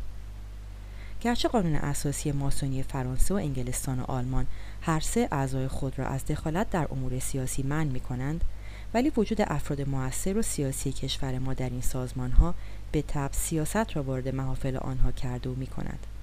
محمود ارفان در این باره چنین می نویسد. گفتیم که لوژ تهران انجمن بیداری ایران نیز نام داشت و اگرچه سنت فراماسونری عدم دخالت در امور سیاسی است ولی چون تقریبا تمام فراماسون های تهران از رجال سیاسی بودند اجتماع آنها و گفتگو و صحبت آنان طبعا به امور سیاسی ارتباط پیدا می کرده به خصوص اینکه لوژ تهران در بیداری مردم و آشنا کردن عامه ملت به حقوق خود سعی مخصوص داشت و به همین مناسبت لوژ تهران انجمن بیداری ایران نامیده شد و در دوره ناصرالدین شاه و بعد از آن هم که این گفتگوها ممنوع بود فراماسون ها بودند که انجمن سری داشتند و عهد کرده بودند سر انجمن و فرقه خود را بروز ندهند. و تعلیمات استادان و بزرگان خود را پیروی نمایند و بزرگان آنها همه با تمدن مغرب زمین آشنایی داشتند و می‌خواستند ایران را از استبداد و بیقانونی نجات دهند که مانند فرنگستان قانون بین شاه و رعیت و بین تمام مردم حکومت کند. هر فراماسونی در قلب دوستان و آشنایان و خیشان خود تخم این تعلیمات را میکاشت و به آنها میفهمانید که غیر از پادشاهان قاجار و اوضاع درباره ایران حکومتها و ملتهای دیگر نیز هستند و امور عامه به شکل دیگری غیر از آنچه در ایران معمول بود ممکن است اداره شود. ناشناس بودن فراماسون ها به این مقصود بیشتر کمک می‌کرد. به علاوه فراماسون ها همه از مردمان بانفوذ بودند و حرف آنها در دلها تاثیر داشت. سه نقطه. حرف آنها در دلها تاثیر داشت. سه نقطه. مجله یغما شماره 13 سال 1327 ادامه متن. یک نویسنده دیگر فراماسونری درباره علل و هدف تأسیس ماسونیسم در ایران آن زمان نوشته. سه نقطه. بنایان آزاد از تأسیس لوژ فراماسونری در ایران چند مقصود را به چه همت خود قرار داده بودند؟ اول می‌خواستند پشتیبانی محافل ماسونی جهانی را که در سیاست بینالمللی نفوذ فراوانی میدارند نسبت به نهضت ایران جلب کنند بتوانند از دستیس کاری عمال استبداد که مخصوصا از طرف دولت روسیه تزاری جدا تقویت می‌شدند جلو گیرند و در برابر آنان مقاومت کنند. دوم حفظ استقلال کشور در برابر مطامع خارجی. در آن روزگار چنگال روسیه چنان گلوی ایران را فشرده بود که دیگر کسی امید به بقای استقلال کشور نداشت. بنایان آزاده میکوشیدند با کمک نیکخواهان جهانی مانع شوند اجدهای روسیه لقمه را که تا بیخ فرو برده بود بخورد. سوم می‌خواستند برای اداره امور کشور پس از بارور شدن نهال آزادی افرادی مؤمن به اصول و پایبند به مبانی اخلاقی تربیت کنند که در عین حال واقف به اوضاع عمومی جهانی نیز بوده باشند. از این نظر لوژ فراماسون در حقیقت مکتبی برای پرورش افراد به جهت اداره رشته های مختلف اجتماعی بوده آن تربیت شدگان بتوانند کشور را با ایمان و اخلاق طبق سنن دموکراسی اداره کنند خوشبختانه زحمات نیکخواهانه آن پیشروان در هر سه نظر قرین کامیابی شد و هم شعله بیداری ایرانیان روز به روز فروزنده تر می گردید و هم استقلال کشور در برابر مطامع خارجی محفوظ ماند. همچنین در اروپا کمیته هایی از آزاد مردان به جهت پشتیبانی از استقلال ایران تشکیل شد که برخی از آنها به جهت حمایت از ایران با دولت های خود کشمکش کردند. سه نقطه. پاورقی. با دولت های خود کشمکش کردند. سه نقطه. تاریخ مختصر جمعیت های سری صفحه 60 ادامه متن. باید اعتراف کرد که اکثریت اعضای لوژ بیداری ایران در دوران حیات سیاسی خود کمتر دچار لغزش های سیاسی و اخلاقی شدند و عده کثیری از های عضو آن که مدت نیم قرن در این مملکت حکومت می‌کردند به های اخلاقی خیش پایبند بودند. منتها در بین بعضی از آنها سنجش این ارزشها های دیگری داشت که با آنچه که دیگران بدان اعتقاد داشتند متفاوت بود. آنچه که همیشه طرف اعتراض و پرسش عامه مردم به خصوص طبقه روشنفکر و نسل فعلی قرار می‌گیرد این است که بعضی از ماسونهای عضو لوژ بیداری از سیاست انگلستان و پیروی از خواستهای آن دولت در ایران جانبداری می‌کردند. شاهد و مثالهای متعددی از افراد سرشناس لوژ در این مورد داشتند. این توهم از آن وقت به وجود آمد که انگلیسی ها علنا به مخالفت با دربار قاجاریه برخواستند و برای بیرون راندن روسها از ایران از هیچ گونه تلاش و اقدامی خودداری نکردند.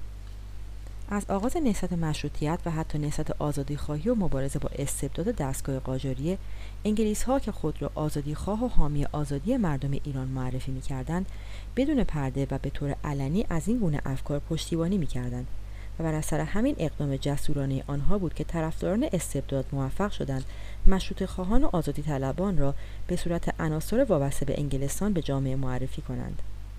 اساسا ایده و افکاری که جنبه بینالمللی دارد هنگام گسترش و توسعه نمی‌توانند از جانبداری و یا همبستگی با یک دسته و یا یک دولت و ملت پرهیز کنند.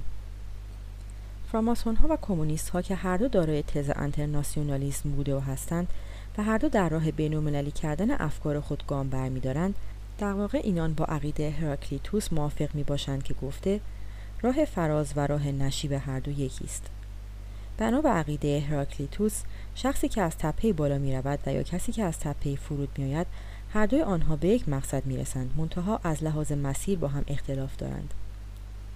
کمونیست ها می گویند که کارگران جهان که مالکان اصلی و حقیقی دنیا هستند و چرخهای صنعت اجتماع را به حرکت در میآورند باید زمام امور کشورها را به دست گیرند و کشورها را اداره کنند. ماسون ها نیز می‌گویند طبقات عالیه و روشنفکر و افرادی که از هر گونه لغزش اخلاقی و اجتماعی مسئول می باشند برای هدایت و راهنمایی جهان و اداره کشورها شایسته می باشند و اینها جماعتی هستند که باید بشریت را در راه آزادی برابری برادری پیش ببرند و در نتیجه پیروان هر دسته برای رسیدن به مقصود خود از هیچ گونه کوششی خودداری نمی کنند و شاید از هیچ گونه بستگی حراس نداشته باشند. برای نمونه میبایستی از اقدام وسوق و دوله در انعقاد قرارداد معروف 1919 1337 هجری نام برد.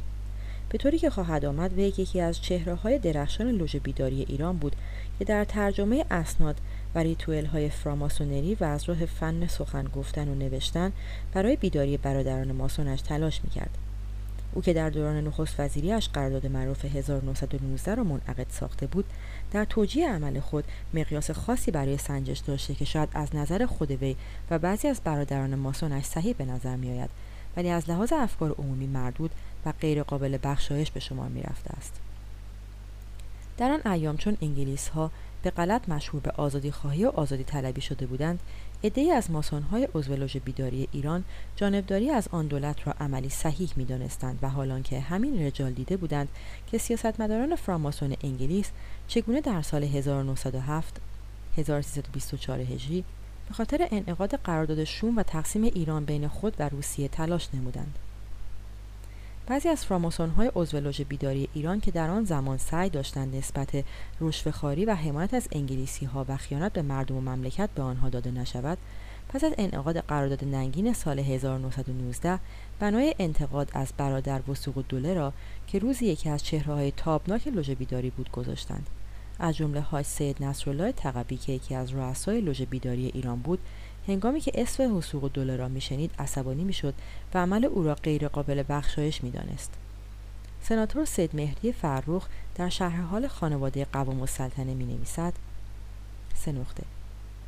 در ریاست وزارت دوم آقای وسوق و دوله روزی به آقای اورنگ فرمودند از قرار اطلاع حاصله آقای سید نصرالله منظور های سید نصرالله تقوی است.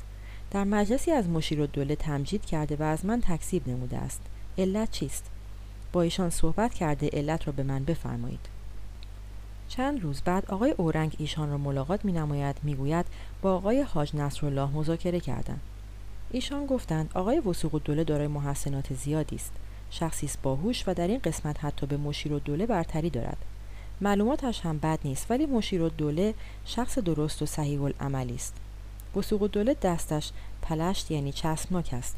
مقصود این است که شما پول می‌گیرید و مشیر و دوله مرد بیطمع و درستکاری است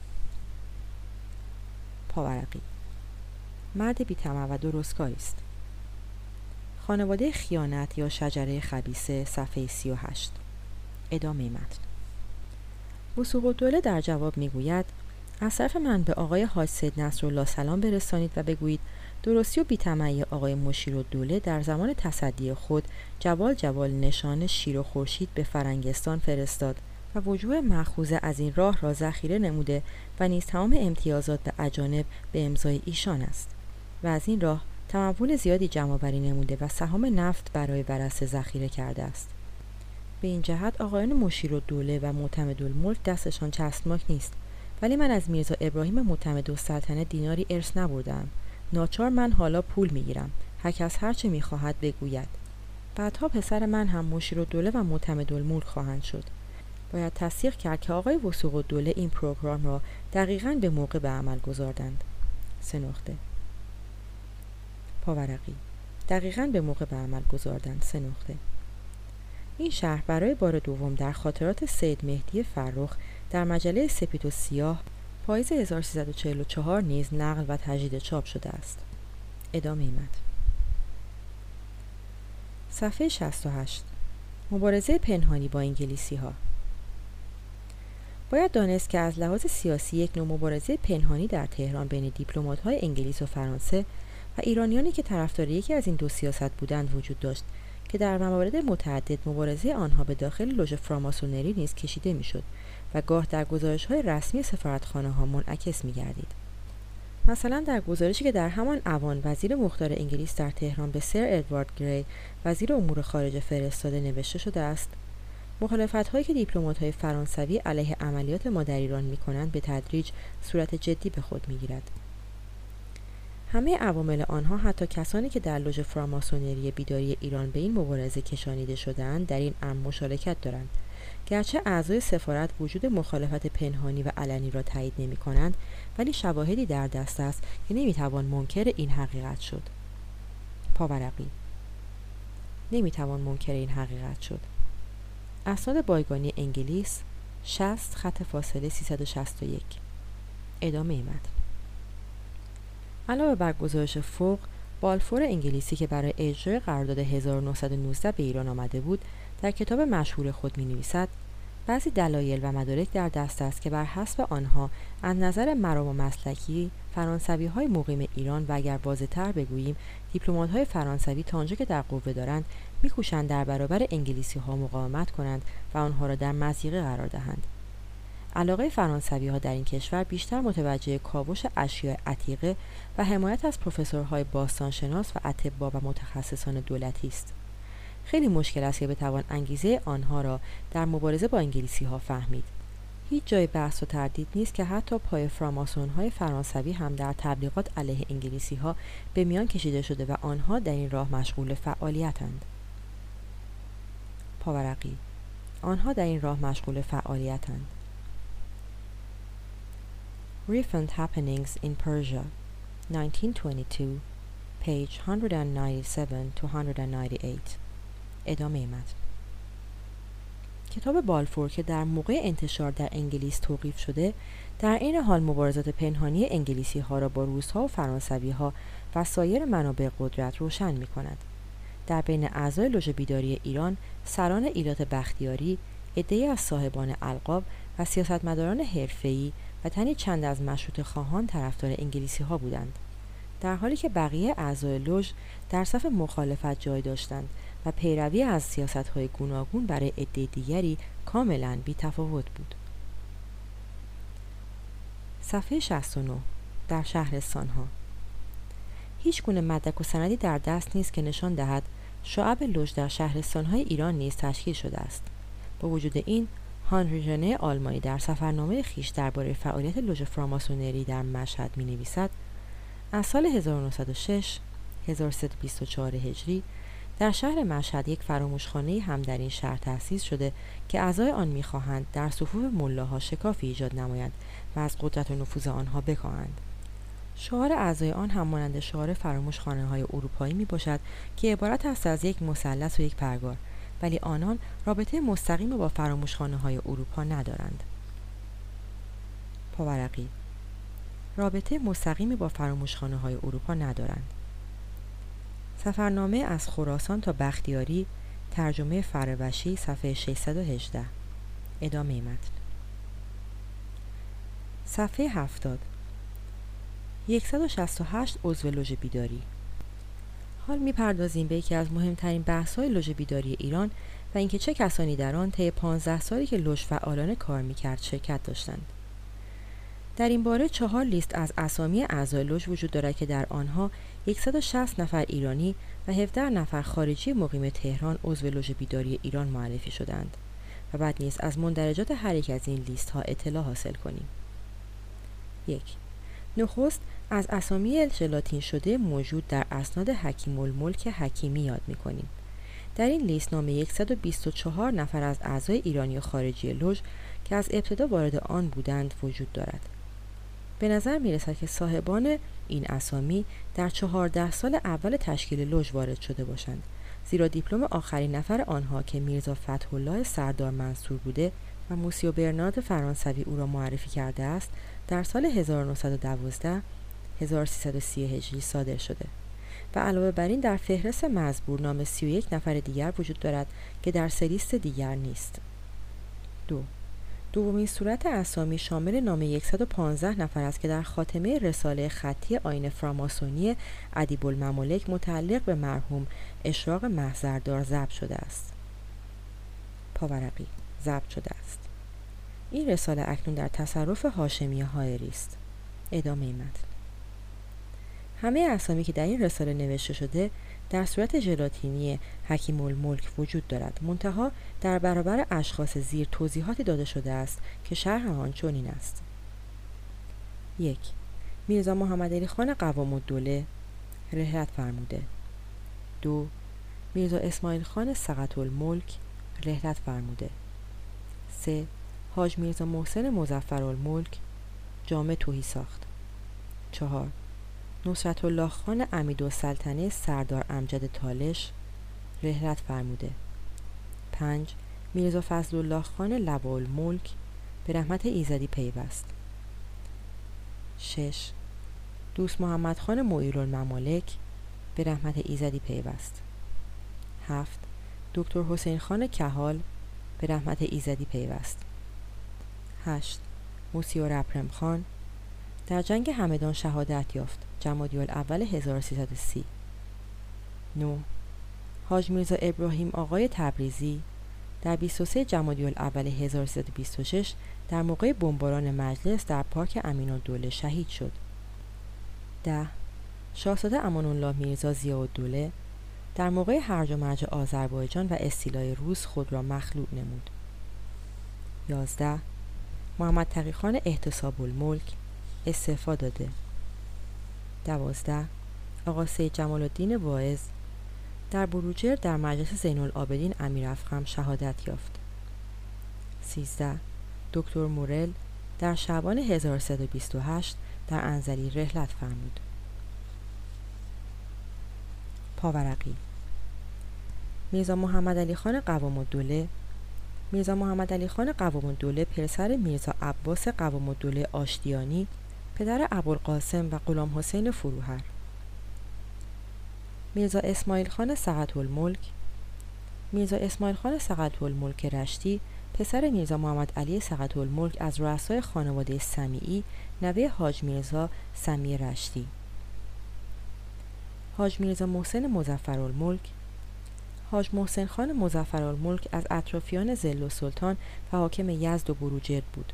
دخترش همسر حاج میرزا یحیی دولت آبادی از مؤسسین انجمن اخوت و از ملاکین بود. نوست الله خان امید و سلطنه سردار امجد تالش نوست الله خان امید و سلطنه حاکم تالش و گرگان رود. اهل تسنن بوده و در دوران حکومتش ظلم و ستم فراوان به مردم کرده است. میرزا فضل الله خان لوا الملک. شناخته نشد. دوست محمد خان الممالک دوست محمد خان الممالک از خانواده مویر داماد ناصر الدین شاه بوده. دکتر حسین خان کهال. دکتر حسین خان کهال از چشم پزشکان معروف است که همسرش خواهر کلونل کازم خان سیاه و فرزندانش نام خانوادگی کمال دارند. موسیو یپرم خان.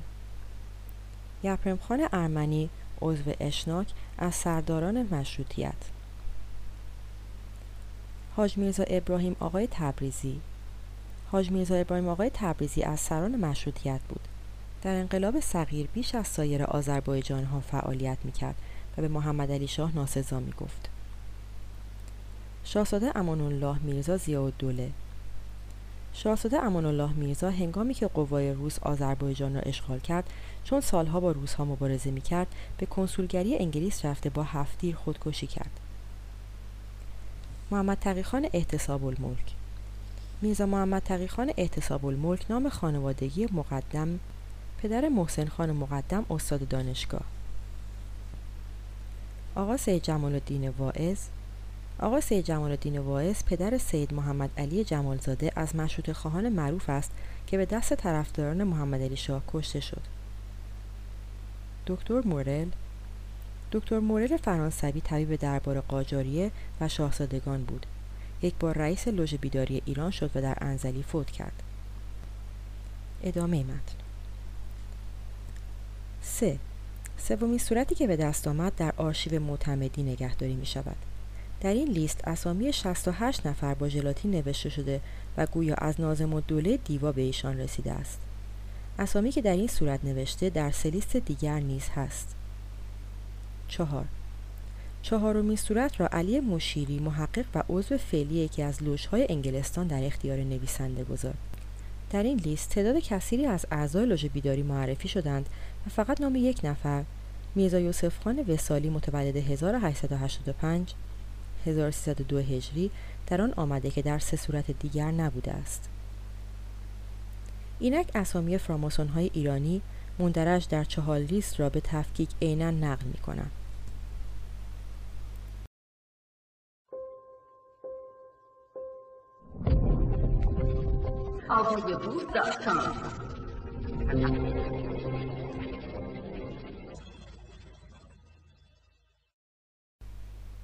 جدول صفحه 73 الف.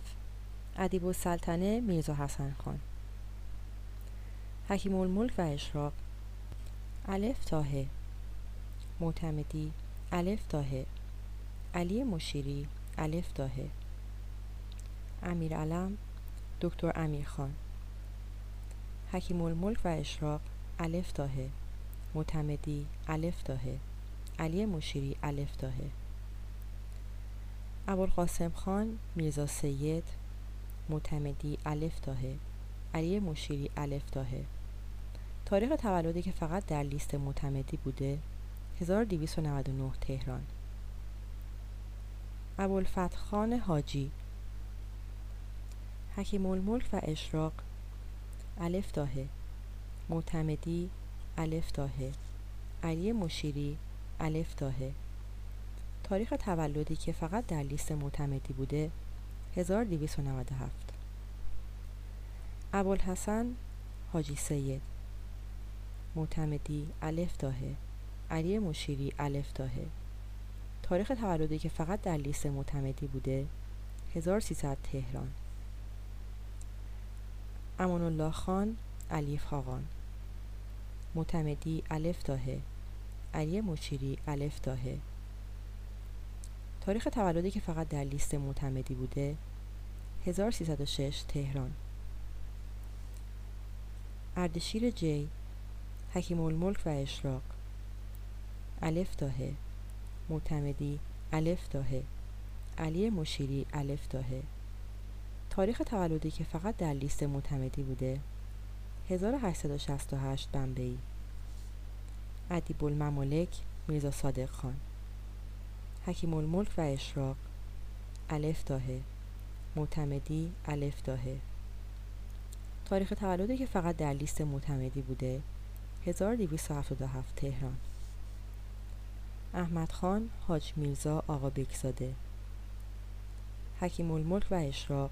الف تاه معتمدی الف تاه تاریخ تولدی که فقط در لیست معتمدی بوده. 1296 تهران. احمد خان میرزا. معتمدی الف تاه تاریخ تولدی که فقط در لیست معتمدی بوده. 1886 تهران. ابراهیم خان میرزا سید. حکیم الملک و اشراق الف تاه معتمدی الف تاه تاریخ تولدی که فقط در لیست معتمدی بوده. سرتیپ قورخانه امین خلوت حسین قلی خان. معتمدی الف تاه تاریخ تولدی که فقط در لیست معتمدی بوده. 1305 قورخانه انتظام السلطنه. میرزا سید محمد خان. حکیم الملک و اشراق. الف تاه معتمدی الف تاه تاریخ تولدی که فقط در لیست معتمدی بوده. 1286 قورخانه. امین و ضرب حاج حسین آقا. حکیم الملک و اشراق. الف تاه افتخار و تجار حاج میرزا علی. حکیم الملک و اشراق. الف تاه افتخار و تجار حاج میرزا علی. حکیم الملک و اشراق الف تاه تاریخ تولدی که فقط در لیست معتمدی بوده. وفات یافته. علال ملک میرزا نصرالله خان. حکیم الملک و اشراق الف تاه احتساب الملک محمد تقی خان. حکیم الملک و اشراق الف تاه تاریخ تولدی که فقط در لیست معتمدی بوده. استفاده داده. اقتدار و دوله میرزا ایسا خان. حکیم الملک و اشراق الف تاه افتخار الملک دکتر میرزا علی قلی خان. حکیم الملک و اشراق الف تاه ت. تبریزی میرزا محمد علی خان. حکیم الملک و اشراق الف تاه علی مشیری الف تاه تقیزاده سید حسن.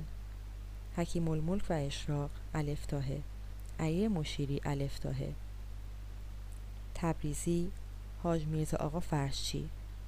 حکیم الملک و اشراق الف داهه تبریزی حاج میرزا ابراهیم آقا. حکیم الملک و اشراق الف داهه تربیت میرزا محمد علی خان. حکیم الملک و اشراق الف داهه سه. سقط الملک اسماعیل خان. حکیم الملک و اشراق الف داهه معتمدی الف داهه علی مشیری الف داهه جیم. جواد خان. میرزا معتمد الممالک معتمدی الف داهه علی مشیری الف داهه جمال الدین واعظ آقا سید. حکیم الملک و اشراق الف داهه معتمدی الف داهه علی مشیری الف داهه ه. حکیم الملک ابراهیم خان. حکیم الملک و اشراق الف داهه معتمدی الف داهه علی مشیری الف داهه حسن خان میرزا. معتمدی الف داهه علی مشیری الف داهه خ. خان خانها. حسن علی خان. معتمدی الف داهه علی مشیری الف داهه دال ده خدا. میرزا علی اکبر. حکیم الملک و اشراق الف داهه علی مشیری الف داهه دبیر مخصوص میرزا حسن خان. حکیم الملک و اشراق الف داهه علی مشیری الف داهه تاریخ تولدی که فقط در لیست معتمدی بوده. 1292 تهران. دقت الملک محسن خان. علی مشیری الف داهه تاریخ تولدی که فقط در لیست معتمدی بوده. 1887 تهران. دبیرالملک میرزا حسن خان. حکیم الملک و اشراق الف داهه معتمدی الف داهه علی مشیری الف داهه تاریخ تولدی که فقط در لیست معتمدی بوده 1290 تهران. دبیر حضور. حکیم الملک و اشراق الف داهه زال. زکا الملک میرزا محمد علی خان. حکیم الملک و اشراق الف داهه معتمدی الف داهه علی مشیری الف داهه تاریخ تولدی که فقط در لیست معتمدی بوده. 1294 تهران. ر. رضوی. سید نصرالله تقوی حکیم الملک و اشراق الف داهه معتمدی الف داهه علی مشیری الف داهه تاریخ تولدی که فقط در لیست معتمدی بوده. 1385 تهران. رضایوف. حاجی میرزا محمد پسر محمد باقر. حکیم الملک و اشراق. الف داهه معتمدی الف داهه علی مشیری الف داهه تاریخ تولدی که فقط در لیست معتمدی بوده 1389 تهران. رجب علی خان. معتمدی الف داهه علی مشیری الف داهه تاریخ تولدی که فقط در لیست معتمدی بوده 1304 تهران. ریاضی غلام حسین خان. معتمدی الف داهه علی مشیری الف داهه تاریخ تولدی که فقط در لیست معتمدی بوده 1300 تهران. رئیس تجار میرزا غلام رضا. حکیم الملک و اشراق الف داهه رضاخان میرزا منشی وزارت خارجه. حکیم الملک و اشراق. الف داهه علی مشیری الف داهه رشتی دکتر اسماعیل خان مرزبان. حکیم الملک و اشراق الف داهه ز. زنجانی حاجی شیخ ابراهیم. حکیم الملک و اشراق الف داهه معتمدی الف داهه علی مشیری الف داهه تاریخ تولدی که فقط در لیست معتمدی بوده. 1282 زنجان. سین ساید الوزرا میرزا حسن خان حکیم الملک و اشراق الف داهه علی مشیری الف داهه سردار امجد نصرت الله خان. علی مشیری الفتاهه تاریخ تولدی که فقط در لیست معتمدی بوده. 1266 گرگان رود سیاه میرزا همایون حکیم الملک و اشراق الفتاهه معتمدی الفتاهه علی مشیری الفتاهه تاریخ تولدی که فقط در لیست معتمدی بوده. 1299 تهران. سروش میرزا ابوالقاسم حکیم الملک و اشراق الفتاهه معتمدی الفتاهه علی مشیری الفتاهه تاریخ تولدی که فقط در لیست معتمدی بوده 1281 تهران. سیاه حاج محمد علی. حکیم الملک و اشراق الفتاهه معتمدی الفتاهه علی مشیری الفتاهه تاریخ تولدی که فقط در لیست معتمدی بوده 1287 محلات. سردار بهادر بختیاری جعفر قلی خان. حکیم الملک و اشراق الفتاهه معتمدی الفتاهه علی مشیری الفتاهه تاریخ تولدی که فقط در لیست معتمدی بوده. 1297 سردار زفر حاجی خسرو خان. حکیم الملک و اشراق الفتاهه معتمدی الفتاهه علی مشیری الفتاهه تاریخ تولدی که فقط در لیست معتمدی بوده. 1278 محلات. سردار اسعد حاجی علی قلی خان حکیم الملک و اشراق الفتاهه معتمدی الفتاهه علی مشیری الفتاهه تاریخ تولدی که فقط در لیست معتمدی بوده. از قرار بیان موسی و برنار. سردار منصور میرزا فتولlah خان. حکیم الملک و اشراق الفتاهه شین. شکوه الملک حسین خان. حکیم الملک و اشراق الفتاهه معتمدی الفتاهه علی مشیری الفتاهه تاریخ تولدی که فقط در لیست معتمدی بوده 1297 تهران. شاهرخ ارباب کیخسرو. معتمدی الفتاهه علی مشیری الفتاهه تاریخ تولدی که فقط در لیست معتمدی بوده 1875 کرمان. شیرازی میرزا قاسم.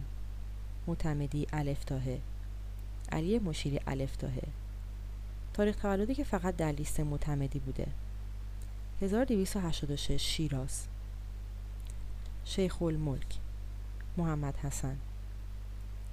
تاریخ تولدی که فقط در لیست معتمدی بوده. 1275 بیرجند. شاه و سلطنه شاهزاده ملک منصور میرزا. حکیم الملک و اشراق الفتاهه سات. سنی و دوله مرتزا قلی خان. حکیم الملک و اشراق الفتاهه علی مشیری الفتاهه تاریخ تولدی که فقط در لیست معتمدی بوده. 1273 تهران. سمام السلطنه نجف قلی خان. حکیم الملک و اشراق. الفتاهه معتمدی الفتاهه علی مشیری الفتاهه تاریخ تولدی که فقط در لیست معتمدی بوده. 1269 ساری. صدرالممالک حکیم الملک و اشراق. الفتاهه معتمدی الفتاهه علی مشیری الفتاهه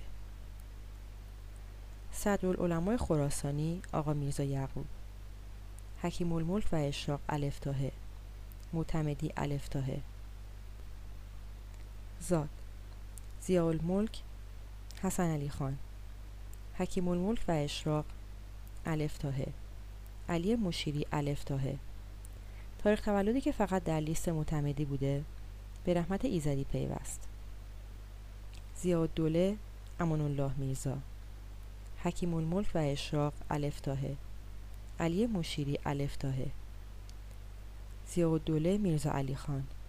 حکیم الملک و اشراق الفتاهه علی مشیری الفتاهه تاریخ تولدی که فقط در لیست معتمدی بوده 1870 تهران. تا. تبا تبایی میرزا سید محمد. حکیم الملک و اشراق الفتاهه علی مشیری الفتاهه تاریخ تولدی که فقط در لیست معتمدی بوده 1887 تهران. تبا تبایی میرزا سید صادق. حکیم الملک و اشراق الفتاهه معتمدی الفتاهه علی مشیری الفتاهه زا. زهیر سلطان محمد ناصر خان. زهیر الدوله میرزا علی خان صفا علی شاه. حکیم الملک و اشراق الفتاهه زهیر الاعیان مهدی خان. حکیم الملک و اشراق الفتاهه معتمدی الفتاهه علی مشیری الفتاهه زل و سلطان شاهزاده سلطان مسعود میرزا. حکیم الملک و اشراق الفتاهه علی مشیری الفتاهه این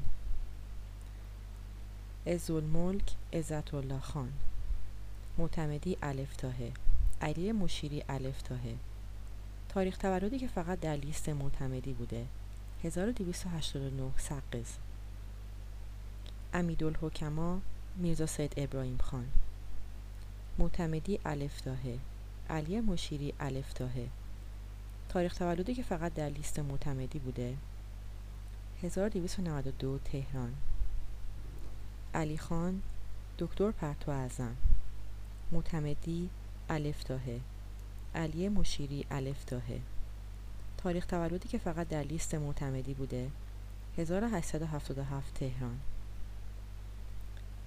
عبدالرحیم میرزا حکیم الملک و اشراق الفتاهه معتمدی الفتاهه علی مشیری الفتاهه تاریخ تولدی که فقط در لیست معتمدی بوده 1296 تهران مستخدم و امین لوژ. عبدالله میرزا عکاس. حکیم الملک و اشراق الفتاهه علی مشیری الفتاهه تاریخ تولدی که فقط در لیست معتمدی بوده 1263 تهران. عبدالعظیم حاجی میرزا آقا حسین زاده علی مشیری الفتاهه تاریخ تولدی که فقط در لیست معتمدی بوده. 1288 تبریز. امیدالسلطنه سردار تالش نصرت الله خان. حکیم الملک و اشراق الفتاهه تاریخ تولدی که فقط در لیست معتمدی بوده. 1292 تهران. به رحمت ایزدی پیوست. قین. قفاری محمد خان کمال الملک حکیم الملک و اشراق الفتاهه علی مشیری الفتاهه تاریخ تولدی که فقط در لیست معتمدی بوده. 1857 تهران. ف. فروقی میرزا ابوالحسن. حکیم الملک و اشراق الفتاهه معتمدی الفتاهه علی مشیری الفتاهه فهیم الدوله مصطفی قلی خان پسر مخبر الدوله حکیم الملک و اشراق الفتاهه تاریخ تولدی که فقط در لیست معتمدی بوده 1291 تهران. قاف قوام السلطنه احمد خان. حکیم الملک و اشراق الفتاهه معتمدی الفتاهه علی مشیری الفتاهه تاریخ تولدی که فقط در لیست معتمدی بوده 1294 تهران. قوام الدوله میرزا محمد علی. حکیم الملک و اشراق الفتاهه علی مشیری الفتاهه قائم مقام میرزا مهدی خان. حکیم الملک و اشراق الفتاهه علی مشیری الفتاهه تاریخ تولدی که فقط در لیست معتمدی بوده. 1282 کاشان. کاف کتابچی خان پل. علی مشیری الفتاهه تاریخ تولدی که فقط در لیست معتمدی بوده.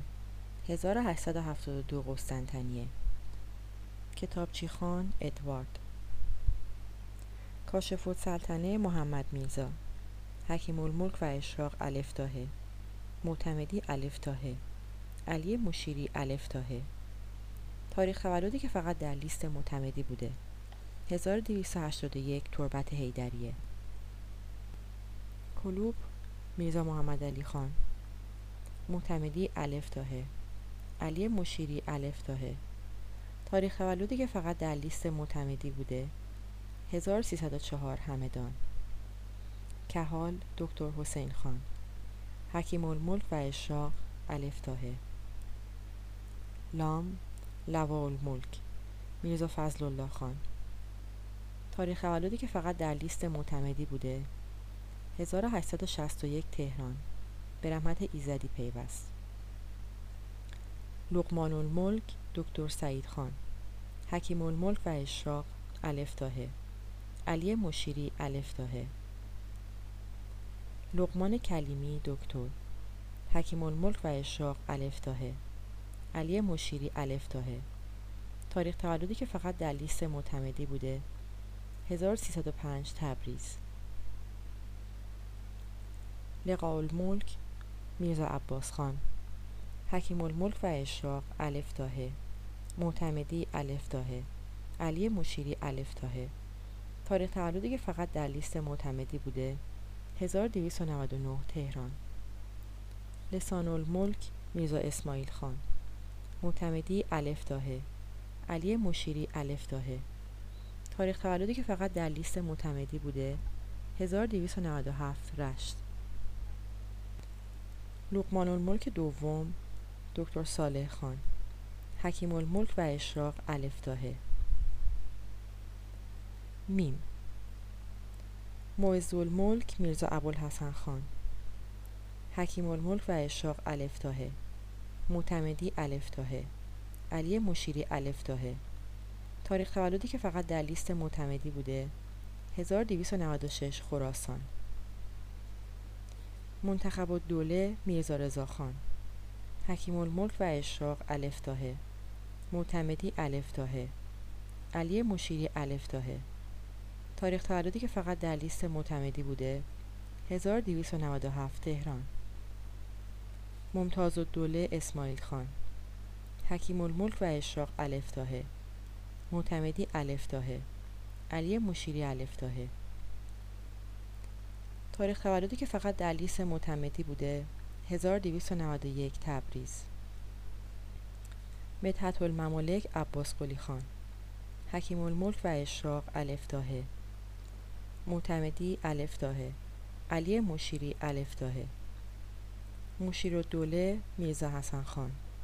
حکیم الملک و اشراق الف تاهه معتمدی الف تاهه علی مشیری الف تاهه تاریخ تولدی که فقط در لیست معتمدی بوده تبریز. مخبر السلطنه مهدی قلی خان.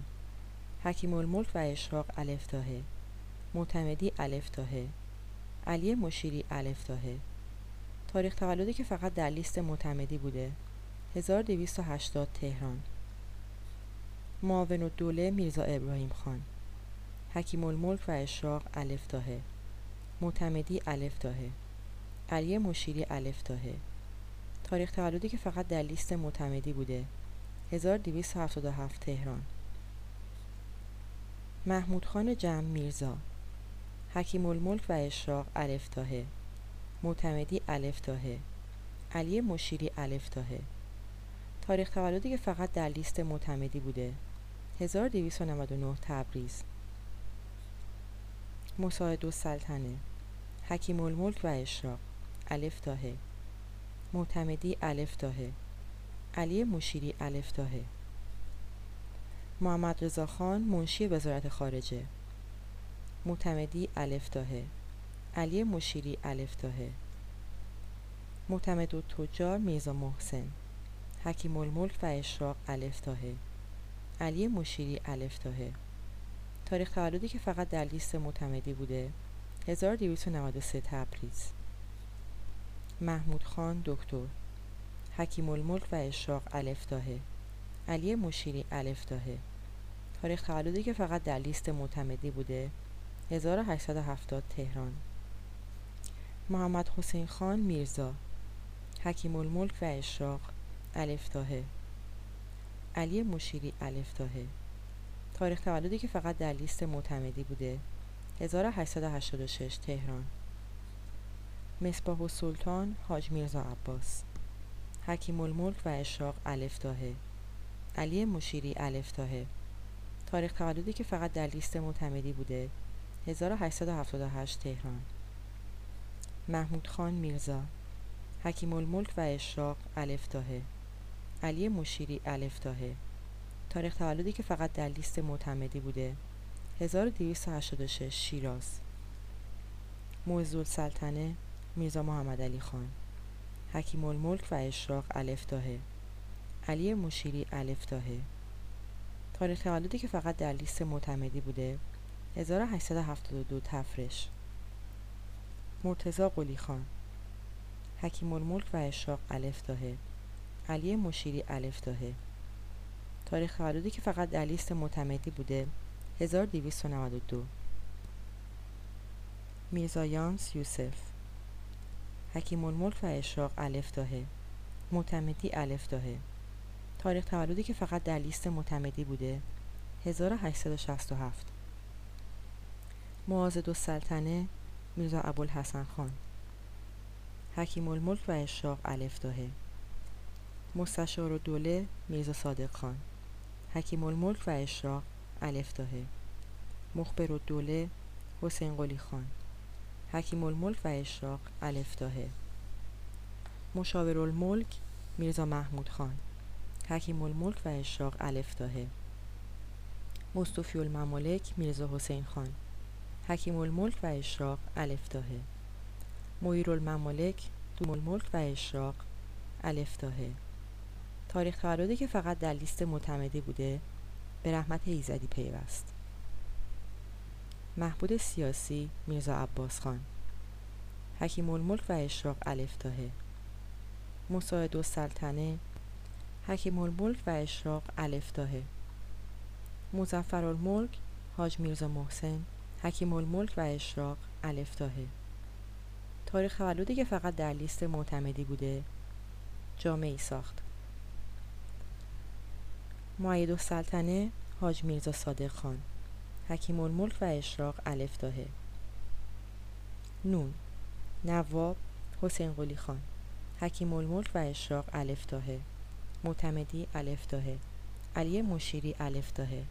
تاریخ تولدی که فقط در لیست معتمدی بوده 1286 شیراز. نواب عباس قلی خان. معتمدی الف داهه. علی مشیری الف داهه. تاریخ تولدی که فقط در لیست معتمدی بوده.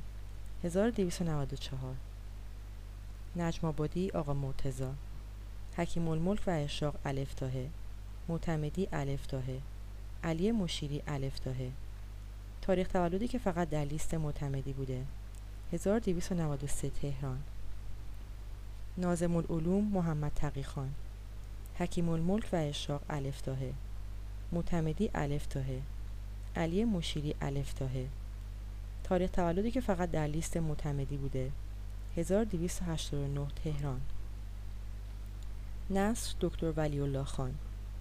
حکیم الملک و اشراق الف داهه معتمدی الف داهه علی مشیری الف داهه تاریخ تولدی که فقط در لیست معتمدی بوده. 1293 کاشان. نازم السلطنه میرزا موسی خان. پاورقی نازم السلطنه میرزا موسی خان. در لیست مشیری نازم السلطنه است ولی لیست ادیب الممالک نظم السلطنه. ادامه متن. حکیم الملک و اشراق الف داهه علی مشیری الف داهه تاریخ تولدی که فقط در لیست معتمدی بوده 1287 تبریز. نصر الملک حسن علی خان پسر مخبر و دوله حکیم الملک و اشراق الف داهه ناصر الملک میرزا ابوالقاسم خان. حکیم الملک و اشراق الف داهه ندیم السلطنه میرزا محمد. حکیم الملک و اشراق الف داهه واو وسوق دوله حکیم الملک و اشراق الف داهه معتمدی الف داهه علی مشیری الف داهه تاریخ تولدی که فقط در لیست معتمدی بوده. 1292 تهران. وسالی میرزا یوسف خان. علی مشیری الفتاهه تاریخ تولدی که فقط در لیست معتمدی بوده. 1885 شیراز. ه. هدایت رضا قلی خان. حکیم الملک و اشراق الفتاهه معتمدی الفتاهه علی مشیری الفتاهه تاریخ تولدی که فقط در لیست معتمدی بوده. 1288 تهران. هدایت دکتر کریم خان. حکیم الملک و اشراق الفتاهه معتمدی الفتاهه علی مشیری الفتاهه تاریخ تولدی که فقط در لیست معتمدی بوده. 1882 تهران. هدایت هدایت قلی خان. حکیم الملک و اشراق الفتاهه معتمدی الفتاهه علی مشیری الفتاهه تاریخ تولدی که فقط در لیست معتمدی بوده. 1289 تهران. ی یمین الملک علی مشیری الفتاهه تاریخ تولدی که فقط در لیست معتمدی بوده. 1856 تهران. صفحه 79 خارجیان عضو لوژ بیداری ایران. در لوژ بیداری ایران 17 نفر خارجی نیز وجود داشتند که اکثر طبعه فرانسه بودند. از تطبیق چهار صورتی که از این لوژ به دست آمده اسامی خارجیان عضو لوژ بدین شهر استخراج می شود لاتسفیسیوس متولد 1871 حکیم الملک و اشراق الفتاهه مشیری الفتاهه معتمدی الفتاهه پاتین جولیان 1853 نیست. مشیری الفتاهه معتمدی الفتاهه آلبرت جیمز 1875 لند. حکیم الملک و اشراق الفتاهه مشیری الفتاهه معتمدی الفتاهه کومبولت آن 1885 مشیری الفتاهه معتمدی الفتاهه آلفرد آدریان لوئیس 1886 مشیری الفتاهه معتمدی الفتاهه بوتن حکیم الملک و اشراق. الفتاهه معتمدی الفتاهه لکفر حکیم الملک و اشراق الفتاهه مشیری الفتاهه معتمدی الفتاهه ویه حکیم الملک و اشراق الفتاهه مشیری الفتاهه معتمدی الفتاهه کومبیو حکیم الملک و اشراق الفتاهه مشیری الفتاهه دکتر مورل پور هنری حکیم الملک و اشراق الفتاهه مشیری الفتاهه معتمدی الفتاهه سکون پاورقی سکون. موسیو سکون منشی سفارت روسیه تزاری در ایران بوده که در لیست معتمدی به نام سگون با ژلاتین چاپ شده. ادامه متن حکیم الملک و اشراق الفتاهه مشیری الفتاهه معتمدی الفتاهه فراکسیان دکتر آلفرد 1883 پاورقی. فراکسیان. در لیست مشیری به نام فراسون ها نوشته شده. ادامه متن. حکیم الملک و اشراق الفتاهه مشیری الفتاهه معتمدی الفتاهه برنارد. پاورقی. برنارد. زامن ارتباطات لوژ بیداری ایران با مرکز گراند اوریان پاریس و در واقع گرداننده اصلی لوژ بیداری ایران بود. ادامه متن. حکیم الملک و اشراق الفتاهه مشیری الفتاهه معتمدی الفتاهه پرنی حکیم الملک و اشراق الفتاهه مشیری الفتاهه معتمدی الفتاهه دومرنینگ حکیم الملک و اشراق الفتاهه مشیری الفتاهه معتمدی الفتاهه زملین حکیم الملک و اشراق الفتاهه مشیری الفتاهه معتمدی الفتاهه دوبروک حکیم الملک و اشراق الفتاهه مشیری الفتاهه معتمدی الفتاهه دو نامی که در آخر این صورت ذکر شده فقط در لیست معتمدی می باشد و چون با ژلاتین است و واضح هم نوشته شده هم صحیح است و هم قابل اعتماد. صفحه 80 یک صورت جلسه مخفی. به موجب قوانین جهانی فراماسونری بعد از خاتمه جلسات رسمی محافل ماسونی صورت مجلسی تنظیم می شود و نسخه از آن به مراکزی که لوژ تابع آن است ارسال می گردد. از لوژ بیداری ایران یک صندوق اسناد و مدارک باقی مانده بود که متاسفانه خانم سیاه همسر همایون سیاه همه آنها را آتش زد. همچنین ابراهیم حکیمی حکیم الملک تعدادی از این اسناد را که منعکس کننده عملیات و اقدامات لوژ در ایام انقلاب مشروطیت ایران بود به دبیرخانه گراند اوریان پاریس برگردانید و شخصا آن را تسلیم لوژ نموده که قهرا به آنها دسترسی نیست. معهذا 39 سند دیگر در ایران باقی مانده که از بین آنها صورت جلسه یکی از شبهای تشکیل محفل که نمودار طرز کار لوژ است عینا نقل می شود.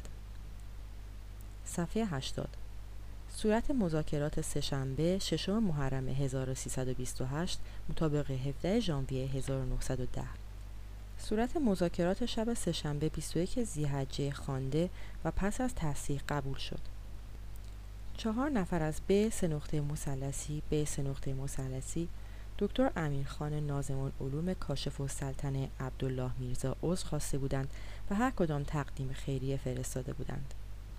و چندین ورق دستورالعمل و تغییرات فصول قوانین ماسونی که در مدت تعطیل لام سه نقطه مثلثی ب سه نقطه مثلثی الف سه نقطه مثلثی از طرف شرق اعظم رسیده بود به جهت به سه نقطه مثلثی به سه نقطه مثلثی قرائت و توضیح نمود. از جمله مطالبی که بر حسب این اختیارات جدید توضیح شد این بود برادرانی که عضو رسمی و مقرر کارخانه می شوند و منظما در جلسات حاضر نمی شوند مجبور به پرداخت وجه اشتراک سالیانه نخواهند بود و نیز مکنون یکی از اوراق این بود که فران ماسونی هرچند اساسا در کلیه مسائل قانونی و سیاسی مملکت با اجتماعات صرف وقت می نماید ولی به هیچ وجه داخل مقاصد پلیتیکی دسته شخصی و اشخاص نمی تواند و نباید بشود.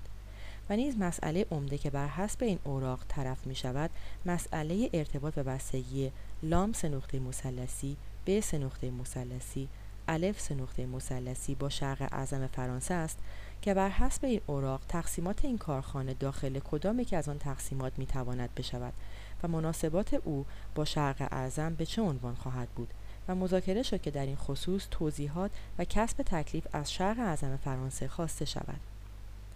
به سه نقطه مثلثی زکا الملک بر حسب دعوت و مخصوصا تاکیدات هیئت مشاوره شرق اعظم راجع به کتمان اسامی به سه نقطه مثلثی به سه نقطه مثلثی و مخفی داشتن اسرار ماسونی از اشخاص نامحرم که به تزویر می‌خواهند بعضی از آن رموز را از اهل طریق دریابند برای برادران ترجمه نمود. اختار دیگر راجع به رأی هیئت مشاور قوانین ماسونی این بود که بر حسب قانون استادها نیز میبایست پیشکمر ببندند و یکی از برادران اروپایی همین مسئله را مطرح نموده بود. ولی چون عادت بر این جاری شده است که استادها همایل ببندند حالا نیز نظر به همان عبارت استعمال پیش کمربند را نمی‌توان اجباری قرار داد بلکه استادها در استعمال همایل و پیش کمربند مختارند. بر حسب تخمین در تمام لوژهای تابع شرق اعظم فرانسه در سنه 1909 3000 بیگانه معرفی شده و از این عده در همین سال 2014 نفر قبول شدند و از طرف دیگر به واسطه ندادن وجه اشتراک 630 نفر خارج شدند و ملاحظه شرق اعظم در این خصوص این است که اگر از ابتدا در قبول اشخاص بیشتر دقت شود اولا 2014 نفر از 3000 نفر میبایست قبول شود و ثانیا 630 نفر به واسطه ندادن وجه اشتراک خارج نمی شدند. و نیز گراند اوریان اختار کرده بود که کارخانجات ملتفت باشند و به بعضی توقعات کمک و اعانه که از طرف بعضی مسافران و دورگردان مستقیما به آنها می شود اعتبار نکنند. و نیز ورقه دیگر شرق اعظم راجع به قتل فرد اسپانیولی که از ماسونهای صدیق بود و در سال گذشته از طرف حکومت اسپانیول بیرحمانه به قتل رسیده شرق اعظم اظهار افسوس و اندوه خود را به همه برادران و ماسونهای دنیا اظهار نمود. ورقه دیگری راجع به وضع قوانین جدید و تفسیرات بعضی فصول قوانین ماسونی بود که از طرف شرق اعظم برای کارخانجات مختلف در خصوص آنها خواسته بود. و از آن جمله این مسئله است که بر حسب ترتیب هر ماسونی که 15 سال عضو منظم کارخانه باشد و یا اینکه 25 سال در طریقه ماسونی سایی و مجاهده بوده باشد می تواند عضو افتخاری آن کارخانه انتخاب شود یا نمی تواند. در این مورد مذاکرات شور قرار گردید. برادران حسین قلی خان و لاسفیزیوز در این خصوص در جلسه آینده توضیحاتی نوشته ارائه دهند. پاورقی. حسین قلی خان حسین قلی خان نواب طبعه انگلیس و وزیر خارجه و سفیر ایران در برلن ادامه متن. و نیز به موجب تاکید شرق اعظم مقرر شده که بر حسب ترتیب در یک جلسه و یک شب بیش از پنج نفر بیگانه در کارخانه قبول نکنند و جلسات تجدید شود. ورقه دیگر محتوی چند فقره تحقیق بود که بعضی از آنها راجع به اروپ و خارج از وقت کارخانه ماست. ولی یک مسئله آنکه راجع به تحقیقات در خصوص عقاید و اخلاق جمعی است از روی موازین علمی و عرفی نه مذهبی. چون خیلی عمده و محل توجه است اظهار شد که کارخانه ما نیز در این باب صرف همت نماید قرار شد به سه نقطه لاس در این خصوص راپورتی نوشته اظهار دارد تا برادران رأی خود را بدهند. به سه نقطه مثلثی ادیب سلطنه لایحه راجع به ماسونی حاضر کرده بود قرار شد در جلسه آینده قرائت شود.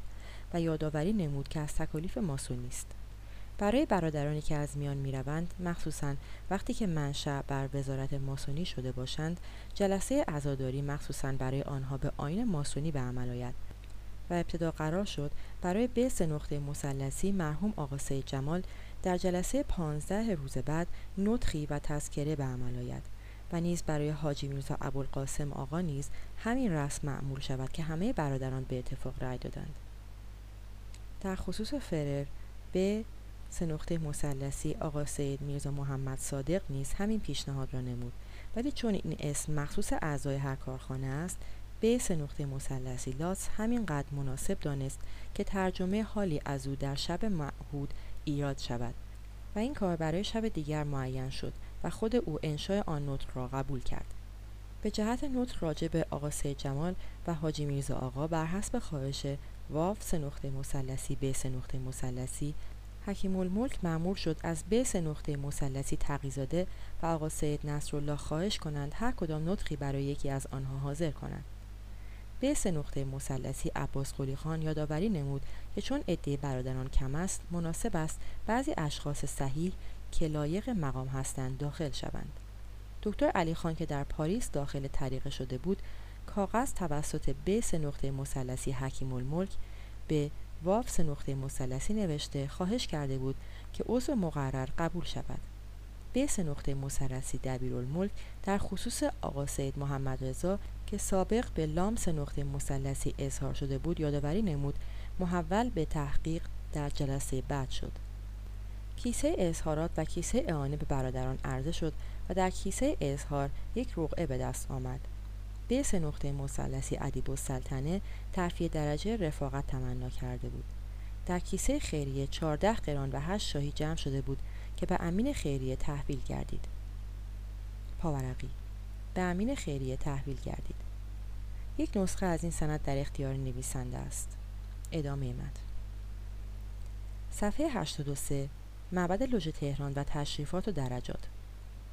از نخستین روزی که لوژ تهران بنا به اجازه مرکز گراندوژ و شرق اعظم در تهران تشکیل شد به موجب آین قدیمی ماسون ها محل آن مخفی ماند و چون تاکنون کتاب و نشریه‌ای در این باره منتشر نشده درباره نخستین محل مرکز ماسون ها هیچ گونه اطلاعی که مستند به سند و مدرک باشد در دست نیست.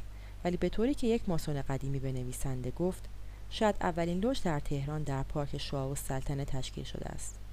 به موجب اظهار همین ماسون در زیر زمین های پارک مزبور چند اتاق و راهرو پیش در پیش مخصوص آزمایش های اولیه بود که با شله های قرمز و شمشیر و سلاح های مختلف دست و پای مرده مزین شده بود. در آخرین اتاق که به تالار وصل بود در روی یک میز یک اسکلت مرده با شمشیر و قرآن باز بود و تازه وارد پس از ادای سوگند وارد تالار که به شکل معابد ماسونی بود می‌شد. علاوه بر این دو محل به طوری که ماسون ها می‌گویند یک محل دیگر که باید آن را محل رسمی لوژ تهران نامید نیز وجود داشت که بالاخانه ای در منتها علیه خیابان لالزار جنوبی بوده و اکنون مغازه زنبور اصل در زیر آن واقع شده و به چهار راه مخبر و دوله متصل می شود. پاورقی متصل می شود. مجله یغما سال 13 هم صفحه 548 ادامه متن پس از اینکه لوژ بیداری ایران به طور رسمی و با حضور نماینده گراند اوریان فرانسه تشکیل شد آن را به محل جدیدی واقع در کوچه اجلال و دوله خیابان فعلی اکباتان منتقل کردند. پاورقی منتقل کردند. نامه دبیر کل گراند اوریان به نویسنده. ادامه متن. پس از استقرار مشروطیت و توسعه نفوذ لوژ تهران محل لوژ به خانقاه ظهیرالدوله محلی که هم‌اکنون انجمن اخوت ساخته شده روبروی در بزرگ ساختمان بانک ملی در خیابان فردوسی منتقل گردید. روزی که مجلس شورای ملی به وسیله محمد علی شاه به توپ بسته شد و خانقاه و خانه زهیر دوله هم به وسیله سربازان ویران گردید اسناد لوژ تهران مدتی در سفارت فرانسه در تهران بود و پس از خلع محمد علی شاه به محل دیگری که در خیابان قوام السلطنه کوچه ارباب کیخسرو بود منتقل شد. این محل پس از وقایع شهریور به ملکیت رسمی فراماسونری تهران درآمد. پاورقی. به ملکیت رسمی فراماسونری تهران درآمد. مجله یغما صفحه 48 سال 13 هم صفحه 548 ادامه متن. صفحه 84 درجات و مقامات و تشریفات. فراماسون های ایران مطابق دستورات و قواعد بین المللی برای اعضای خود درجات و تشریفات و مقامات خاصی قائل شدند که عینا شبیه تشریفات معابد و لوژهای ماسونی فرانسه در جهان بود. ماسون های ایران به رئیس خود برادر ارجمند می‌گفتند. رونویس کننده رساله خطی آین ماسونی در این باره چنین می‌گوید. سه نقطه. در سنه 620 میلادی چون جماعت فراماسونیان احتمام کامل در ترویج شرایع دین به جا آورده و مرکز اجتماعات خود را در معابد و کنایس قرار می‌دادند لحاظا برادران ف. سه نقطه مثلثی فراماسونی. رئیس انجمن خود را بو. سه نقطه مثلثی وی. سه نقطه مثلثی خطاب کردند که معنی محترم باشد و ما در لام سه نقطه مثلثی ب سه نقطه مثلثی الف سه نقطه مثلثی این کلمه را به لفظ ارجمند A R I J A M I N D ارجمند تفسیر کردیم. پاورقی تفسیر کردیم. رساله خطی ادیب الممالک صفحه 93 ادامه متن. سایر درجات ماسونی بر طبق اشارات و کلماتی که ادیب الممالک در منظومه آین فراماسونری به کار برده و همچنین در نظامنامه و آین لوژ بیداری ایران آمده به این شهر است. یک رئیس دو خطیب سه مهماندار چهار امین پنج ممیز شش معمار هفت برادر کاخدار ماسونی. هشت دبیر. نه مبصر. ده نگهبان. یازده رفیق. دوازده رفیق ستوده. سیزده ناطق. علاوه بر این در نظامنامه خصوصی لوژ بیداری ایران اسامی دیگری به این شهر به کار برده شده. پاورقی به کار برده شده. رجوع شود به نظامنامه خصوصی همین فصل. ادامه متن.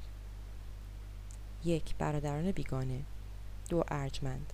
سه برادران. چهار یاران. پنج سالاران.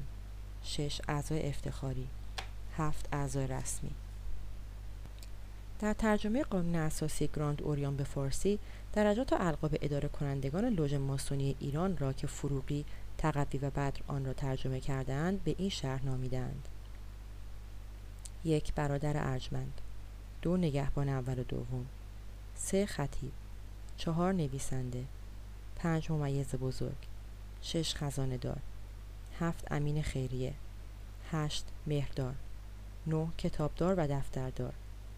ده رئیس اول و دوم تشریفات. یازده معمار. دوازده ممیز دوم و سوم. سیزده دربان. چهارده خان سالار. پانزده بیرقدار. پنج نفر اول که در اصطلاح ماسونی به سالاران پنجگانه معروف هستند به نام و عنوان خاص چراغدار نامیده می شوند. صفحه 86 تشریفات داخلی. در داخل محفل و معبد لوژ بیداری ایران تشریفاتی وجود داشته که شبیه معابد ماسونی درجه دوم گراند اوریان در جهان بوده است. اداره کنندگان این لوژ هفت ماسون بودند که همیشه سه نفرشان استاد به شمار می رفتند و درجات و مقامات کسانی که کرسی لوژ را اداره می کردند بدین شرح بود. یک رئیس، دو مبصر، یک دبیر، یک ناطق یک امین یا خزانه دار یک نگهبان در عرف فراماسونی گراند اوریان در شهرهایی که سه نفر ماسون وجود داشته محفل ساده یا محفل عادی تشکیل می شود ولی در نقاطی که هفت ماسون و بیشتر وجود دارند محفل درجه دوم تأسیس می گردد. در لوژ بیداری هنگام ورود اعضا به لوژ افراد جدید یا تازه واردین با این اشخاص روبرو می شدند. نگهبان رفیق استاد اشارات و علائمی که در لوژ مذکور به کار برده می‌شد علامت رمز و اشاره لمس حرکت دست ها بود تزئینات داخلی لوژ عبارت است. گونیا شاغول پرگار خطکش دو گوی آتشین و ستونهایی که بر بالای آنها علاماتی نصب بوده و مخصوصا چشم خدا بود. پاورقی. و مخصوصا چشم خدا بود. فراماسون ها در داخل یک مثلث یک چشم نقاشی می کنند و آن را به دیوار معابد خود آویزان می نمایند. این چشم ها چشم خدا می نامند. در بعضی از ها به جای چشم حروف جی که اول اسم خدا به زبان انگلیسی است نصب می کنند. این چشم اشاره به این است که معمار بزرگ همیشه ناظر اعمال شماست. ادامه متن مرحومین ادیب الممالک فراهانی و کاشف السلطنه در اوراقی که از خود باقی گذاردند و اصل آنها در اختیار نویسنده است اعمال و افعال و رموز و دستورات لوژ بیداری ایران را بدین شرح بیان می کنند. علامت و رمز مخصوصی که استاد به شاگردش یاد می دهد فقط باید به خود او گفت و اگر کسی غیر از او باشد ماسون حق ابراز رمز ندارد اگرچه سرش را از دست بدهد لیک سر به کس ندهند اگر بیگانه ای اصرار در افشای رمز کند دست راست را به شکل گونیا به زیر گلو می کنند. این علامت آن است که اگر سرم را بزنند اسرارم افشا نمی کنند. هنگامی که یک بیگانه وارد لوژ ماسونی شده و به عضویت قبول می شود او را در قبری تنها می گذارند. این عمل برای آن است که در آن مکان خلوت ماسون بر نفس خیش غالب باید و مثل یوسف از چاه بیرون بیاید. هر یک از ماسون ها وقتی بخواهند وارد معبد ماسونی بشوند باید هر گونه فلزی را از خود دور کنند و اولین بار نیمه اوریان وارد لوژ می شوند بدین ترتیب که قسمتی از سینه و شکم برهنه شده و پاچه راست شلوار تا بالای زانو کشیده شده و از زانو تا کف پا برهنه خواهند بود. و کف پای چپ نیز از پا بیرون می‌کشند. از فاصله در معبد تا محراب سه بار دقلباب می کنند معنی این سه بار دقلباب این است که اول بخواه تا به تو بدهند. دوم بجویید تا بیابید. سوم در بزنید تا باز کنند. اگر در نکوبید در به روی تو میبندند. این سه شعار اشاره به گفته پیغمبر صلی الله است که میفرماید من طلب از شیئا وجد وجد. و من قرع بابن ولج ولج. کسی که چیزی را بجوید و بکوشد آن را بیابد و کسی که دری بکوبد و پافشاری کند آن در باز خواهد شد. گفت پیغمبر که گر کوبی دری عاقبت زان در برون آید سری. ادیب الممالک در منظومه خود چند بار اشاره به عدد سه کرده و از سه بار تقل باب و سه سفر و سه مرحله که یادآور سه شعار اصلی ماسون ها آزادی برابری برادری است ابیاتی سروده است. به طوری که از ابیات او مستفاد می شود و همچنین از تریمات و سنت های متداول این فرقه پیداست عدد سه نزد آنها بسیار پرمعنی و مرموز است و راه به جاهای دور و درازی دارد. ادیب الممالک ریشه این عدد را در همه ادیان و مذاهب و فرق عالم دانسته و حتی اساس خلقت را بر این عدد می‌داند. منتها عدد یک را مبنا می شمارد که همان احد و ذات احدیت باشد. و باقی اعداد را تکرار آن می‌داند. بعد در ملت ها و مذاهب دنبال این عدد که به نظر او مبناست میگردد و می‌گوید هندوان سه ادراک داشتند خلقت حیات هلاک. و مصریان در مثلث مشهورشان سه صنم مظهر نور هرنخیس د توم داشتند و عیسویان به سه اقنوم معتقدند آب اب روح القدس. او سپس اشاره به دین اسلام و شریعت ما کرده پایه دادگری را با سه اصل برابری آزادی برادری تطبیق می کند. ادیب الممالک سه بنیاد اخلاقی و اساسی زرتشت نیز گفتار کردار پندار نیک اشاره به اصل فراماسون ها دانسته است اگر به راه خطا نرفته باشیم باید گفت آنچه را که او در منظومه ذکر کرده از استدلالات شعری است و مبنا و سند تاریخی و علمی ندارد ادیب الممالک سپس داخل معبد فراماسونی لوژ بیداری ایران را تشریح کرده می‌گوید داخل معبد سلیمان مانند درخت ایمان راست است. داخل معبد ما نیز چنین است. ستون راست یاگین و ستون چپ به نام بوئز است و در پای این ستونها سازنده معبد مزد کارگران را می‌داده. در معبد تهران نیز دو ستون است که حرف زد در پای ستونها نوشته شده و این حرف رمز به وجود آوردن خلق کردن و مرکز کار است. لوژ تهران طولش از مشرق به مغرب و عرض آن از شمال به جنوب و در ورودی در مغرب کار گذاشته شده. ساختن معبد به این شکل اشاره به نفوذ در مشرق و غرب عالم است.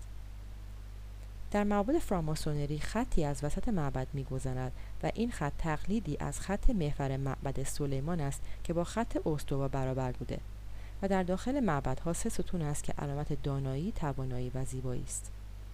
این سه ستون مظهر آفتاب ماه و زهره است سه ستون مزبور سه مظهر صنعت ایجاد عالم به وسیله دانایی و فرزانگی است که توانایی آن را کامل می کند. صفحه 89 تشریفات قبول ورود عضو جدید فراماسون ها برای پذیرفتن عضو جدید از روز نخست مقررات شدیدی داشتند و همواره سعی می کردند که در انتخاب اعضا بیدار و مراقب باشند. پنج سال پس از تأسیس لوژ بیداری ایران در تهران مرکز فراماسونی پاریس این دستور را برای استاد اعظم لوژ تهران فرستاد که او نیز ترجمه آن را به وسیله ژلاتین تکثیر نموده و بین اعضا توزیع کرد. پاورقی توزیع کرد. این نشریه لوژ بیداری ایران از مجموعه های اسناد حکیم الملک حکیمی و کاشف السلطنه نقل شده است. ادامه متن.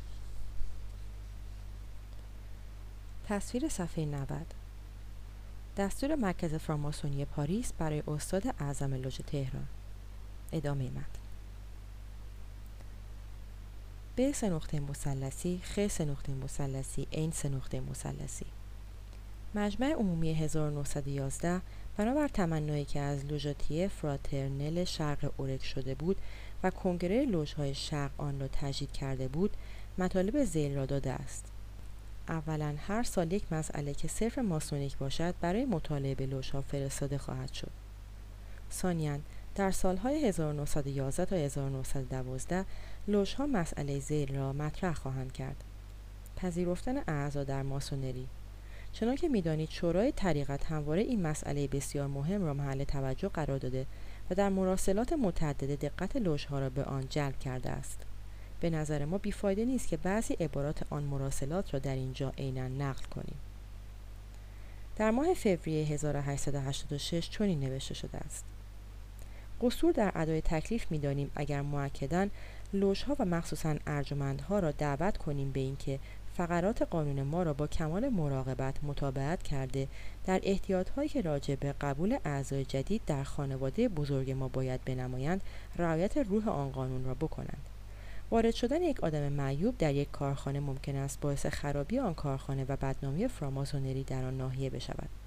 پس حال و ماهیت هر داوطلب را باید تفتیش کرد و درباره او نه تنها در محل اقامت فعلی او بلکه در جایی که سابقا اقامت داشته تحصیل اطلاع نمایند.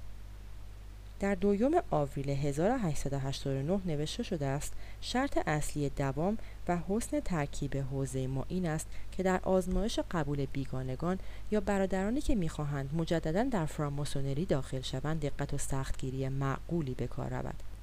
هرگاه عده ما قلیل باشد ضرری ندارد. ما هم قطران خود را باید با کمال دقت انتخاب کنیم. هر سال مجبور می شویم اسامی بسیاری از برادران خودمان را محو کنیم و این باعث تأسف و از طرفی نیز موجب اشتیاق ما به وقوع دقت در قبول بیگانگان است. علاوه بر این توقف در درجه اول به قدر کفایت طولانی است. برای اینکه قبل از اعطای درجه دویم و سوم به ب سه نقطه مثلثی لام سه نقطه مثلثی آنان را به خوبی شناخته باشیم پایه استادی نباید داد مگر به آنان که صمیمی و با استقامتند.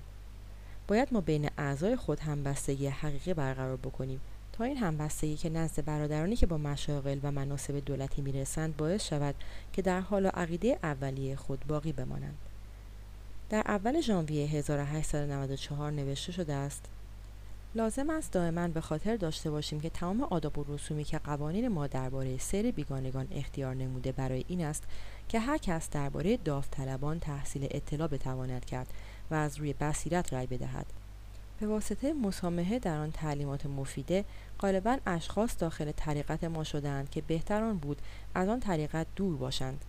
وقایع ناگواری که گاهی اوقات در کارخانه های ما واقع می شود عموما ناشی از این است که بعضی از اجزای کارخانه ها به واسطه مسابقه در آنجا وارد شدند نصایح و توصیه های فوق که شورای طریقت مقرر نموده است بیفایده نبوده زیرا که بسیاری از ماسون ها را آگاه ساخته است بر خطری که ممکن است متوجه کلیه طریقت ما بشود.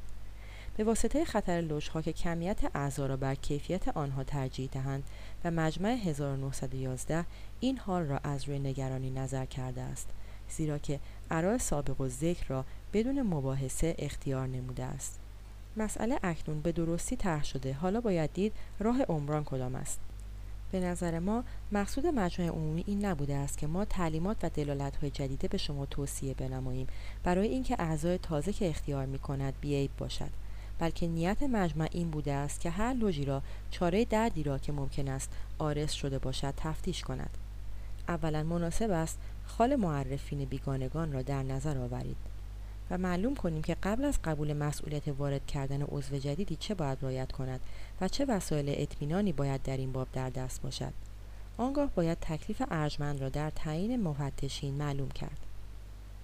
پس از آن مأموریتی را که به مفتشین داده می شود باید تصریح نموده و دانست که برای تسهیل کار آنها چه نوع نصایح و سفارشات باید به آنها کرد و خوب است به خاطر داشته باشیم که مسئله تفتیش جزو این موضوع است که کمال مراقبت را در آن باب باید داشت زیرا که خوبی و بدی اعضای جدید بیشتر راجع به حسن تفتیش است. بالاخره باید مسئولیتی را که در تعیین قابلیت داوطلب و رأی قطعی بر قبول او بر عهده خود لوژ وارد می شود به نظر درآورد در اشارات فوق مقصود این نیست که تحقیقات شما را محدود کنیم چه آنها فقط جزء مختصری است از مسئله مهمی که مطرح شده است. برعکس کمال آرزو را داریم که شما دایره تحقیقات خود را بست دهید و امیدواریم که تحقیقاتی که کارخانه ها خواهند کرد حاوی تعلیمات و اشارات میم سه نقطه مثلثی خواهد بود که بعد تمام هیئت ما از آن منتفع خواهد شد. پاورقی. از آن منتفع خواهد شد. یک نسخه ژلاتینی از این دستورالعمل لوژ بیداری ایران که در بین اسناد مرحوم حکیم الملک بوده نزد نگارنده موجود است. ادامه متن.